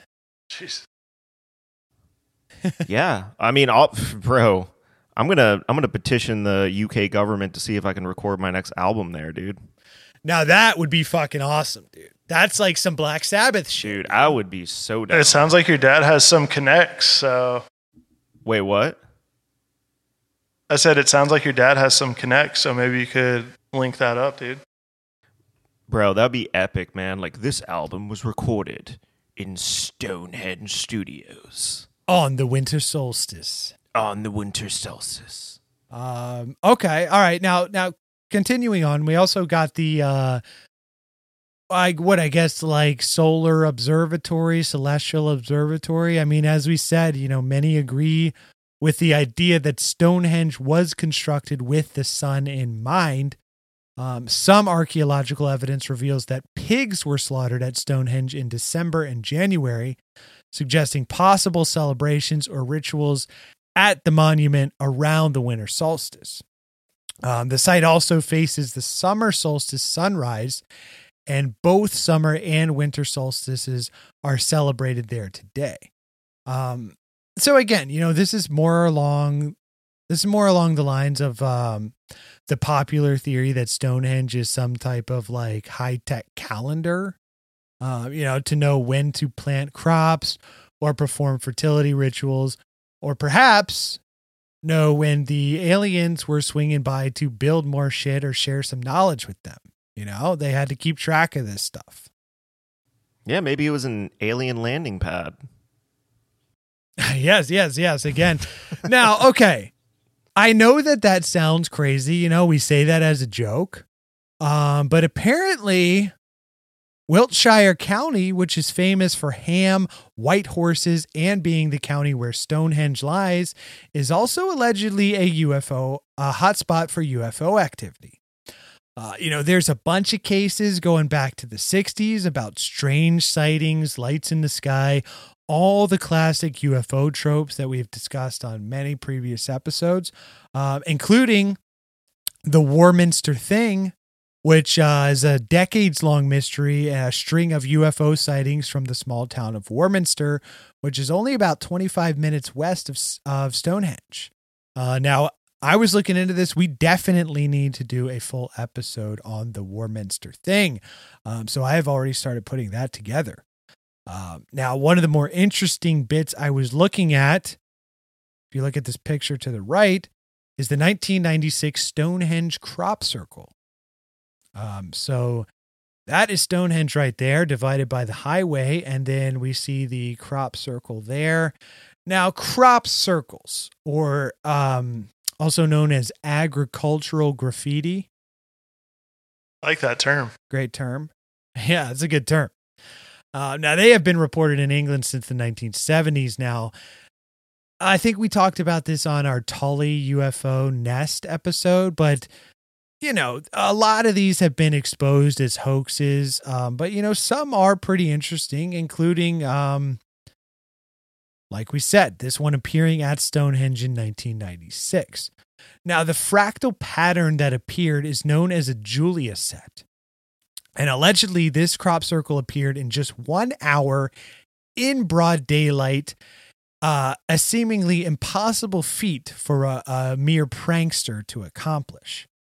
Uh, now let me get in, let's get into the tale of this here, um, to round out our theory. So it's basically late afternoon. Um, it's a Saturday, July seventh, nineteen ninety-six to be exact. Now this, this farmer's field is, is like a stone's throw away from Stonehenge, major tourist attraction. Um, now, there's a major highway, A three oh three, which separates the field from Stonehenge. Lots of people going back and forth on this thing. Also, security guards are present at Stonehenge twenty-four seven, like we said. Kids in their goddamn graffiti. They don't want anyone fucking with the stones. Um, so, usually also there's a lot of aerial traffic too. You know, private planes operating out of a nearby airport, giving tourists an aerial view of Stonehenge. Now, there's this one pilot who allegedly takes off out of Exeter, passing over Stonehenge late Sunday afternoon. Now, he glances down, sees nothing, nothing out of the ordinary. Now, that same pilot, he's coming back just forty-five minutes later, and he sees this massive centipede geometric structure known as the Julia set fractal pattern, uh, which comprises one hundred forty-nine individual circles ranging from fifty feet to fourteen inches in diameter, spanning nine hundred fifteen feet in length, tip to tail, and five hundred feet in width in this farmer's field. Now, this is well within the view of, of, of passing people on the highway and Stonehenge security guards and even tourists. Now, I guess nobody really like reported seeing anything. Um, so it's suggested that in broad daylight, this entire Julia set complex was constructed in less than forty-five minutes. Um, now, less than a decade later, a bunch of people come forward claiming to have seen like weird stuff or strange mist at the time. Um, now, there's no telling whether these people are telling the truth or not. Maybe they're just trying to fucking put themselves into the story. Um, but I guess the, the main question is like, if it was the, the, if a bunch of hoaxers or pranksters did this thing, how the fuck did they do it? Now, one person did come forward and claim that he'd created this in under three hours early that Sunday morning with two other people while it was still dark. Um, but none of the security guards present at Stonehenge uh, reported anything. Um, so again, apparently this thing just went unnoticed for like twelve hours in this fucking field, which is not that crazy from the ground. And maybe this pilot just missed it, but I guess there's still just like a lot of unknowns with this. I mean, I would kind of assume that if this guy did come forward and say he did it, maybe it was truly a prank and just, this pilot just didn't notice it on his first flight. But I mean, what are you guys thinking here? What about the alien landing pad? I mean, this is kind of crazy. So maybe that theory holds a little more weight than we think. I mean, aliens? Possibly. Right? Yeah, I mean, uh, look, we know that stuff's flying around our, our skies. I mean, our listeners, you know, we've been talking about this all summer. You know, we still don't have answers for that. I do know that a lot of these crop circles have been proven fake, and it is a little concerning that this guy came out saying it was him, but he also could just be trying to take credit for it, to be right. fair. Yeah. Um, I don't know, man. It's uh, one of those things where, you know, we we still can't explain what's flying around in our skies. Even to this day, our government is trying to get on top of it, quote unquote, but that's not happening. um, yeah, dude. I mean, it's... Um, It's perplexing. I'm not going to say that I completely believe it, but who knows? I think it's an interesting theory, but I mean, you got a guy saying that him and his friends did it as a joke. And then I think with just all the the research and data that we have that does show that it was set up for to align with the solstices and has been used to kind of celebrate those two events. I think I'm just going to stick with that original theory that it was maybe like a ancient pagan ritual site. Okay, so you're thinking pagan temple theory that holds the most weight. Okay, I like the theory. My favorite one is the whole like ancient machine type shit. And then the Stonehenge is the only struck, like we only see the stones because that's the only thing that survived. Maybe the whole, there was this crazy wooden structure around all of it. I like to think that could be some crazy type fucking uh, portal shit or something crazy like that. Um, I think it's awesome to speculate what it could have looked like. Um, Billy, I mean, what, what theory are you thinking holds the most weight, or what do you, what do you think Stonehenge was for? I do agree with Rob. Like, I think that this was probably some type of like pagan ritual site for, you know, the summer solstice, winter solstice, like, you know, an area for people to kind of get together and celebrate like the end of the year or, you know, just, uh, but I, I kind of, I kind of want to deviate more towards like a graveyard or some type of, you know, kind of like a ritualistic uh, burial site or something like that. Because when you look at like the ancient, many ancient civilizations, like the Mayans, the Aztecs, the Egyptians, like, you know, the Ro- like they, the Romans, they, they all had these, you know, just very important ritualistic burial sites. You know, that's what the pyramids are. That's, you know, that's what a lot of these ancient civilizations did. So I don't, th- I mean, I think that's probably more likely, prob- like probable, I guess. Okay. Yeah. Yeah. I mean, like we said, Neolithic age, we were starting to do like reverence for the dead, burying the dead, that respect for the dead, that type of shit. Um, so I think that makes sense, you know, um, now to kind of round this one out, you know, admittedly, the uh, the conclusion for today's episode is a bit lackluster than normal, I'll say, you know, for all the reasons we discussed earlier. There's just so much that we do not know about Stonehenge. Now, the theories are definitely fun to discuss, and there is a ton that we didn't even mention. And without a doubt, new ones are going to continue to pop up as time goes as time goes on, and hopefully new discoveries are made at the site itself. Now, the fact that Stonehenge is still around after five thousand plus years is amazing in itself, even if it may not look at all like it once did all those thousands of years ago. Um, this is a site that has seen the very rise of human civilization, entire populations wiped out, whole empires come and go, monarchies rise and fall.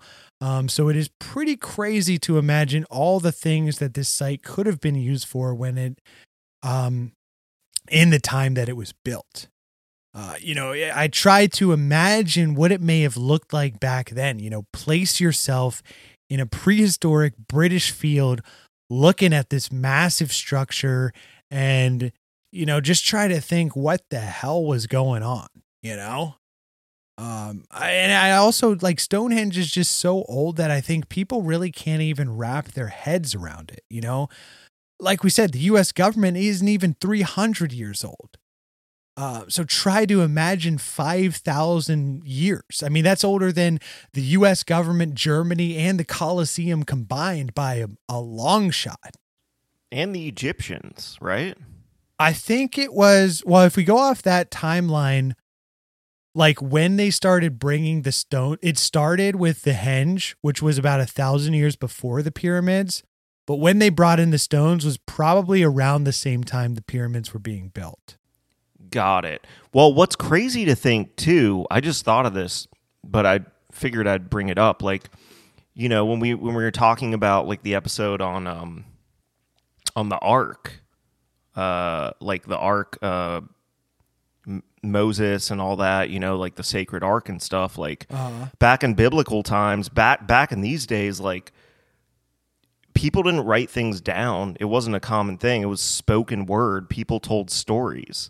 Right. And these stories translated over thousands and thousands of years, even to the present day. So, like, you know, the these ancient civilizations, like, they, they're obviously talking about all these things. Like, the Egyptians were t- probably talking about their pyramids. All these people were talking about all these, like, different, you know, ritualistic uh, behaviors and whatnot. And it's like, you know, just because you're on the other side of the world, like, who's to think, who's to say that, like, world word couldn't get around and people... you know, didn't hear of these things happening in other places in the world and get inspiration and kind of follow suit. You know what I mean? Yeah. I mean, it says like, even if we go off the theory that it was some ritual, uh, ceremonial place, like twice a year, um, how did they even get word out around that?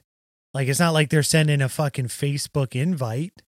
Hey, come meet up at Salisbury Plain, you know, like it's just well, fucking I- word of mouth. Yeah, I mean, it is word of mouth, but I think, like, word back then traveled even further. You know, it was almost like the ancient form had. of social media because it was right. all they had. Okay. So it was just a bunch of people, like, talking about their, you know, their discoveries or their, you know, innovations. And then all of a sudden people are, you know, talking about it in Egypt, and these people move to another part of Europe, and they talk about it to those people, and those people move to another part of Europe. Somehow it makes it all the way to England or something, or yeah. vice versa. Yeah, you know maybe this mean? this could have just been something as simple as like the equivalent of like an ancient Instagrammable site. Like, right, hey, come dude. here and we'll just like pose out front of Stonehenge. It looks fucking badass. Yeah, because well, I mean, think oh, about it. Like in, w- with human nature in general, like we we're all prone to just like imitate people. You know, it's like when we see people that are cool, we want to imitate them, or we want to we just copy people. So it's like. I don't that I don't think that behavior has changed. Like that's just human nature, in my opinion. I was just gonna say, like the sheer amount of time and consideration put into it. Like you got to think at least all of the U K probably had an idea of the site and like what was going on at what time there. And if everyone's, for the most part, is on that wave of like. Summer solstice, winter solstice is a time of celebration, and you know their ancestors have been building this thing for a millennia, then by the time it was fully completed, everyone probably knew like, hey, this is like the spot that we go to celebrate at, you know? Okay, okay. Yeah. It's like uh it's like Times Square on New Year's. Yeah, exactly. Yeah, it's like Times Square and Instagram, but five thousand years ago. Okay.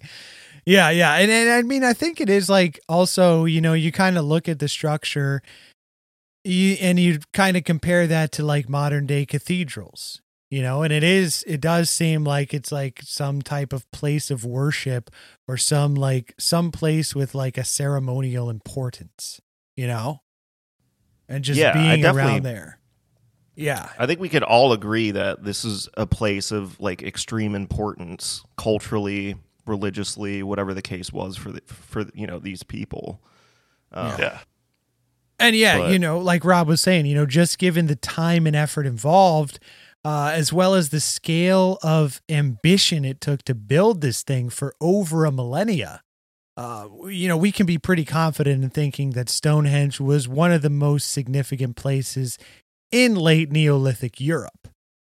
Now, I would assume that, yes, chances are it probably was some type of like fertility ritual site or, you know, like a cult of the dead type place where they, like in Midsummer, they pick a May Queen and then they burn people alive so that crops would grow, uh, you know.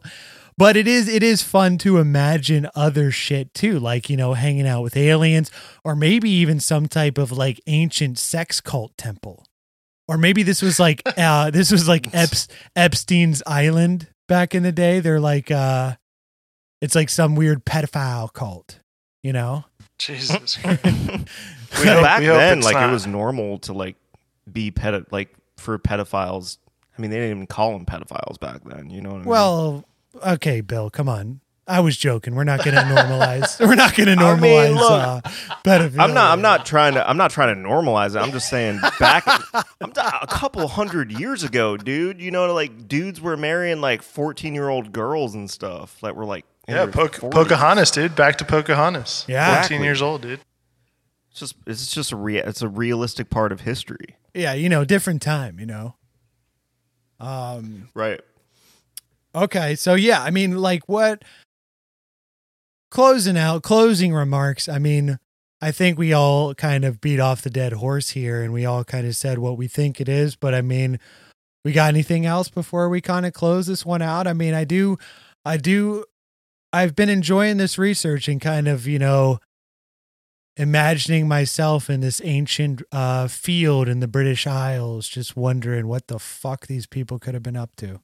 I mean, I really like to think of the idea that everyone in that part of Europe was making a fucking trip out there for winter and summer solstice each year and just having a big ass fucking barbecue and a party and just, you know, fucking hanging out, enjoying each other's company, uh, celebrating the life of a new year and like people that passed away in that previous year. And obviously, you know, they took a hell of a lot of time and effort to make a place for this all to happen. Yeah. Merlin the Wizard, dude, guy threw legendary barbecues, you know, we call him the pit master.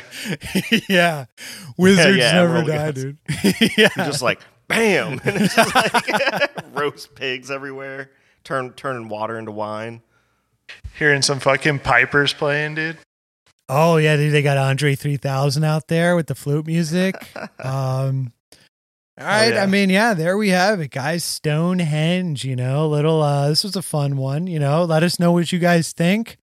Uh, you know, podcast from outer space at gmail dot com or call the hotline. Let us know if you have any thoughts on uh, the old Stonehenge there.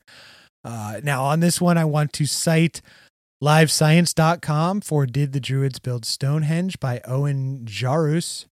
Uh, seeker dot com, Stonehenge, colon, Myths and Conspiracies by Ben Radford. blog dot stonehenge stone circle dot co dot u k. Merlin and the Making of Stonehenge by Anthony Nason. And scientific exploration dot org slash form for crop circles, colon, the Julia set near Stonehenge, colon, July nineteen ninety-six by John Prites. Um, and on that one, Loyal Legion, as always, thank you guys so much for tuning in. Uh, would love to hear your feedback. Um, as Ryan previously mentioned, podcast from outer space dot com, or if you want a direct email, it's podcast from outer space at gmail dot com, or feel free to text or dial six one nine, eight six six, six four three two and let us know what you think. Let us know some, you know, maybe what you want to hear next. Uh, we're open to any and all feedback. And, you know, podcast from outer space dot com, we just had some fresh teas hit the market. So, you know, just piggybacking off of our Halloween special and our Ouija episode, we got some uh, pretty cool new merch to check out. Yeah, check that stuff out. Um, and really, you know, podcast from outer space dot com.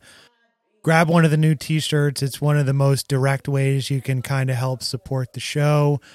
You know, check us out. Um, and yeah, that's the best way to support the show besides five-star reviews. Absolutely. And Thank you all, Loyal Legion, for the listens. Um, if you like what you're hearing, share it with a friend. Um, you know, we uh, anyone that's into the weird unknowns and the and the cryptics and the paranormal and the aliens, and you know, I'm kind of stoked to get more into the history side of stuff though, because I know that you know a lot of you guys out there, you're into the history pods and whatnot. So we'll definitely be trying to incorporate more more of that type of content in future episodes, but. You know, thanks so much again for the listens, guys. Pick up a T-shirt, um, and yeah, we will uh, we will be talking to you soon. Peace out, y'all. Boom. And I be going, we going to smoke all day. And I'm a stoner, I'm a stoner, I'm a stoner. And I be gone, I be gone, and I be gone. And we go smoke this night all day long. I know they hate it cause they smell my straw. And I'm a stoner, I'm a stoner, I'm a stoner. And I be gone, and I be gone, and I be gone. And I'm a stoner, I'm a stoner, I'm a stoner. Stop, stop. It's young stoner, young mother nation. Tell them so none of these bitches ain't in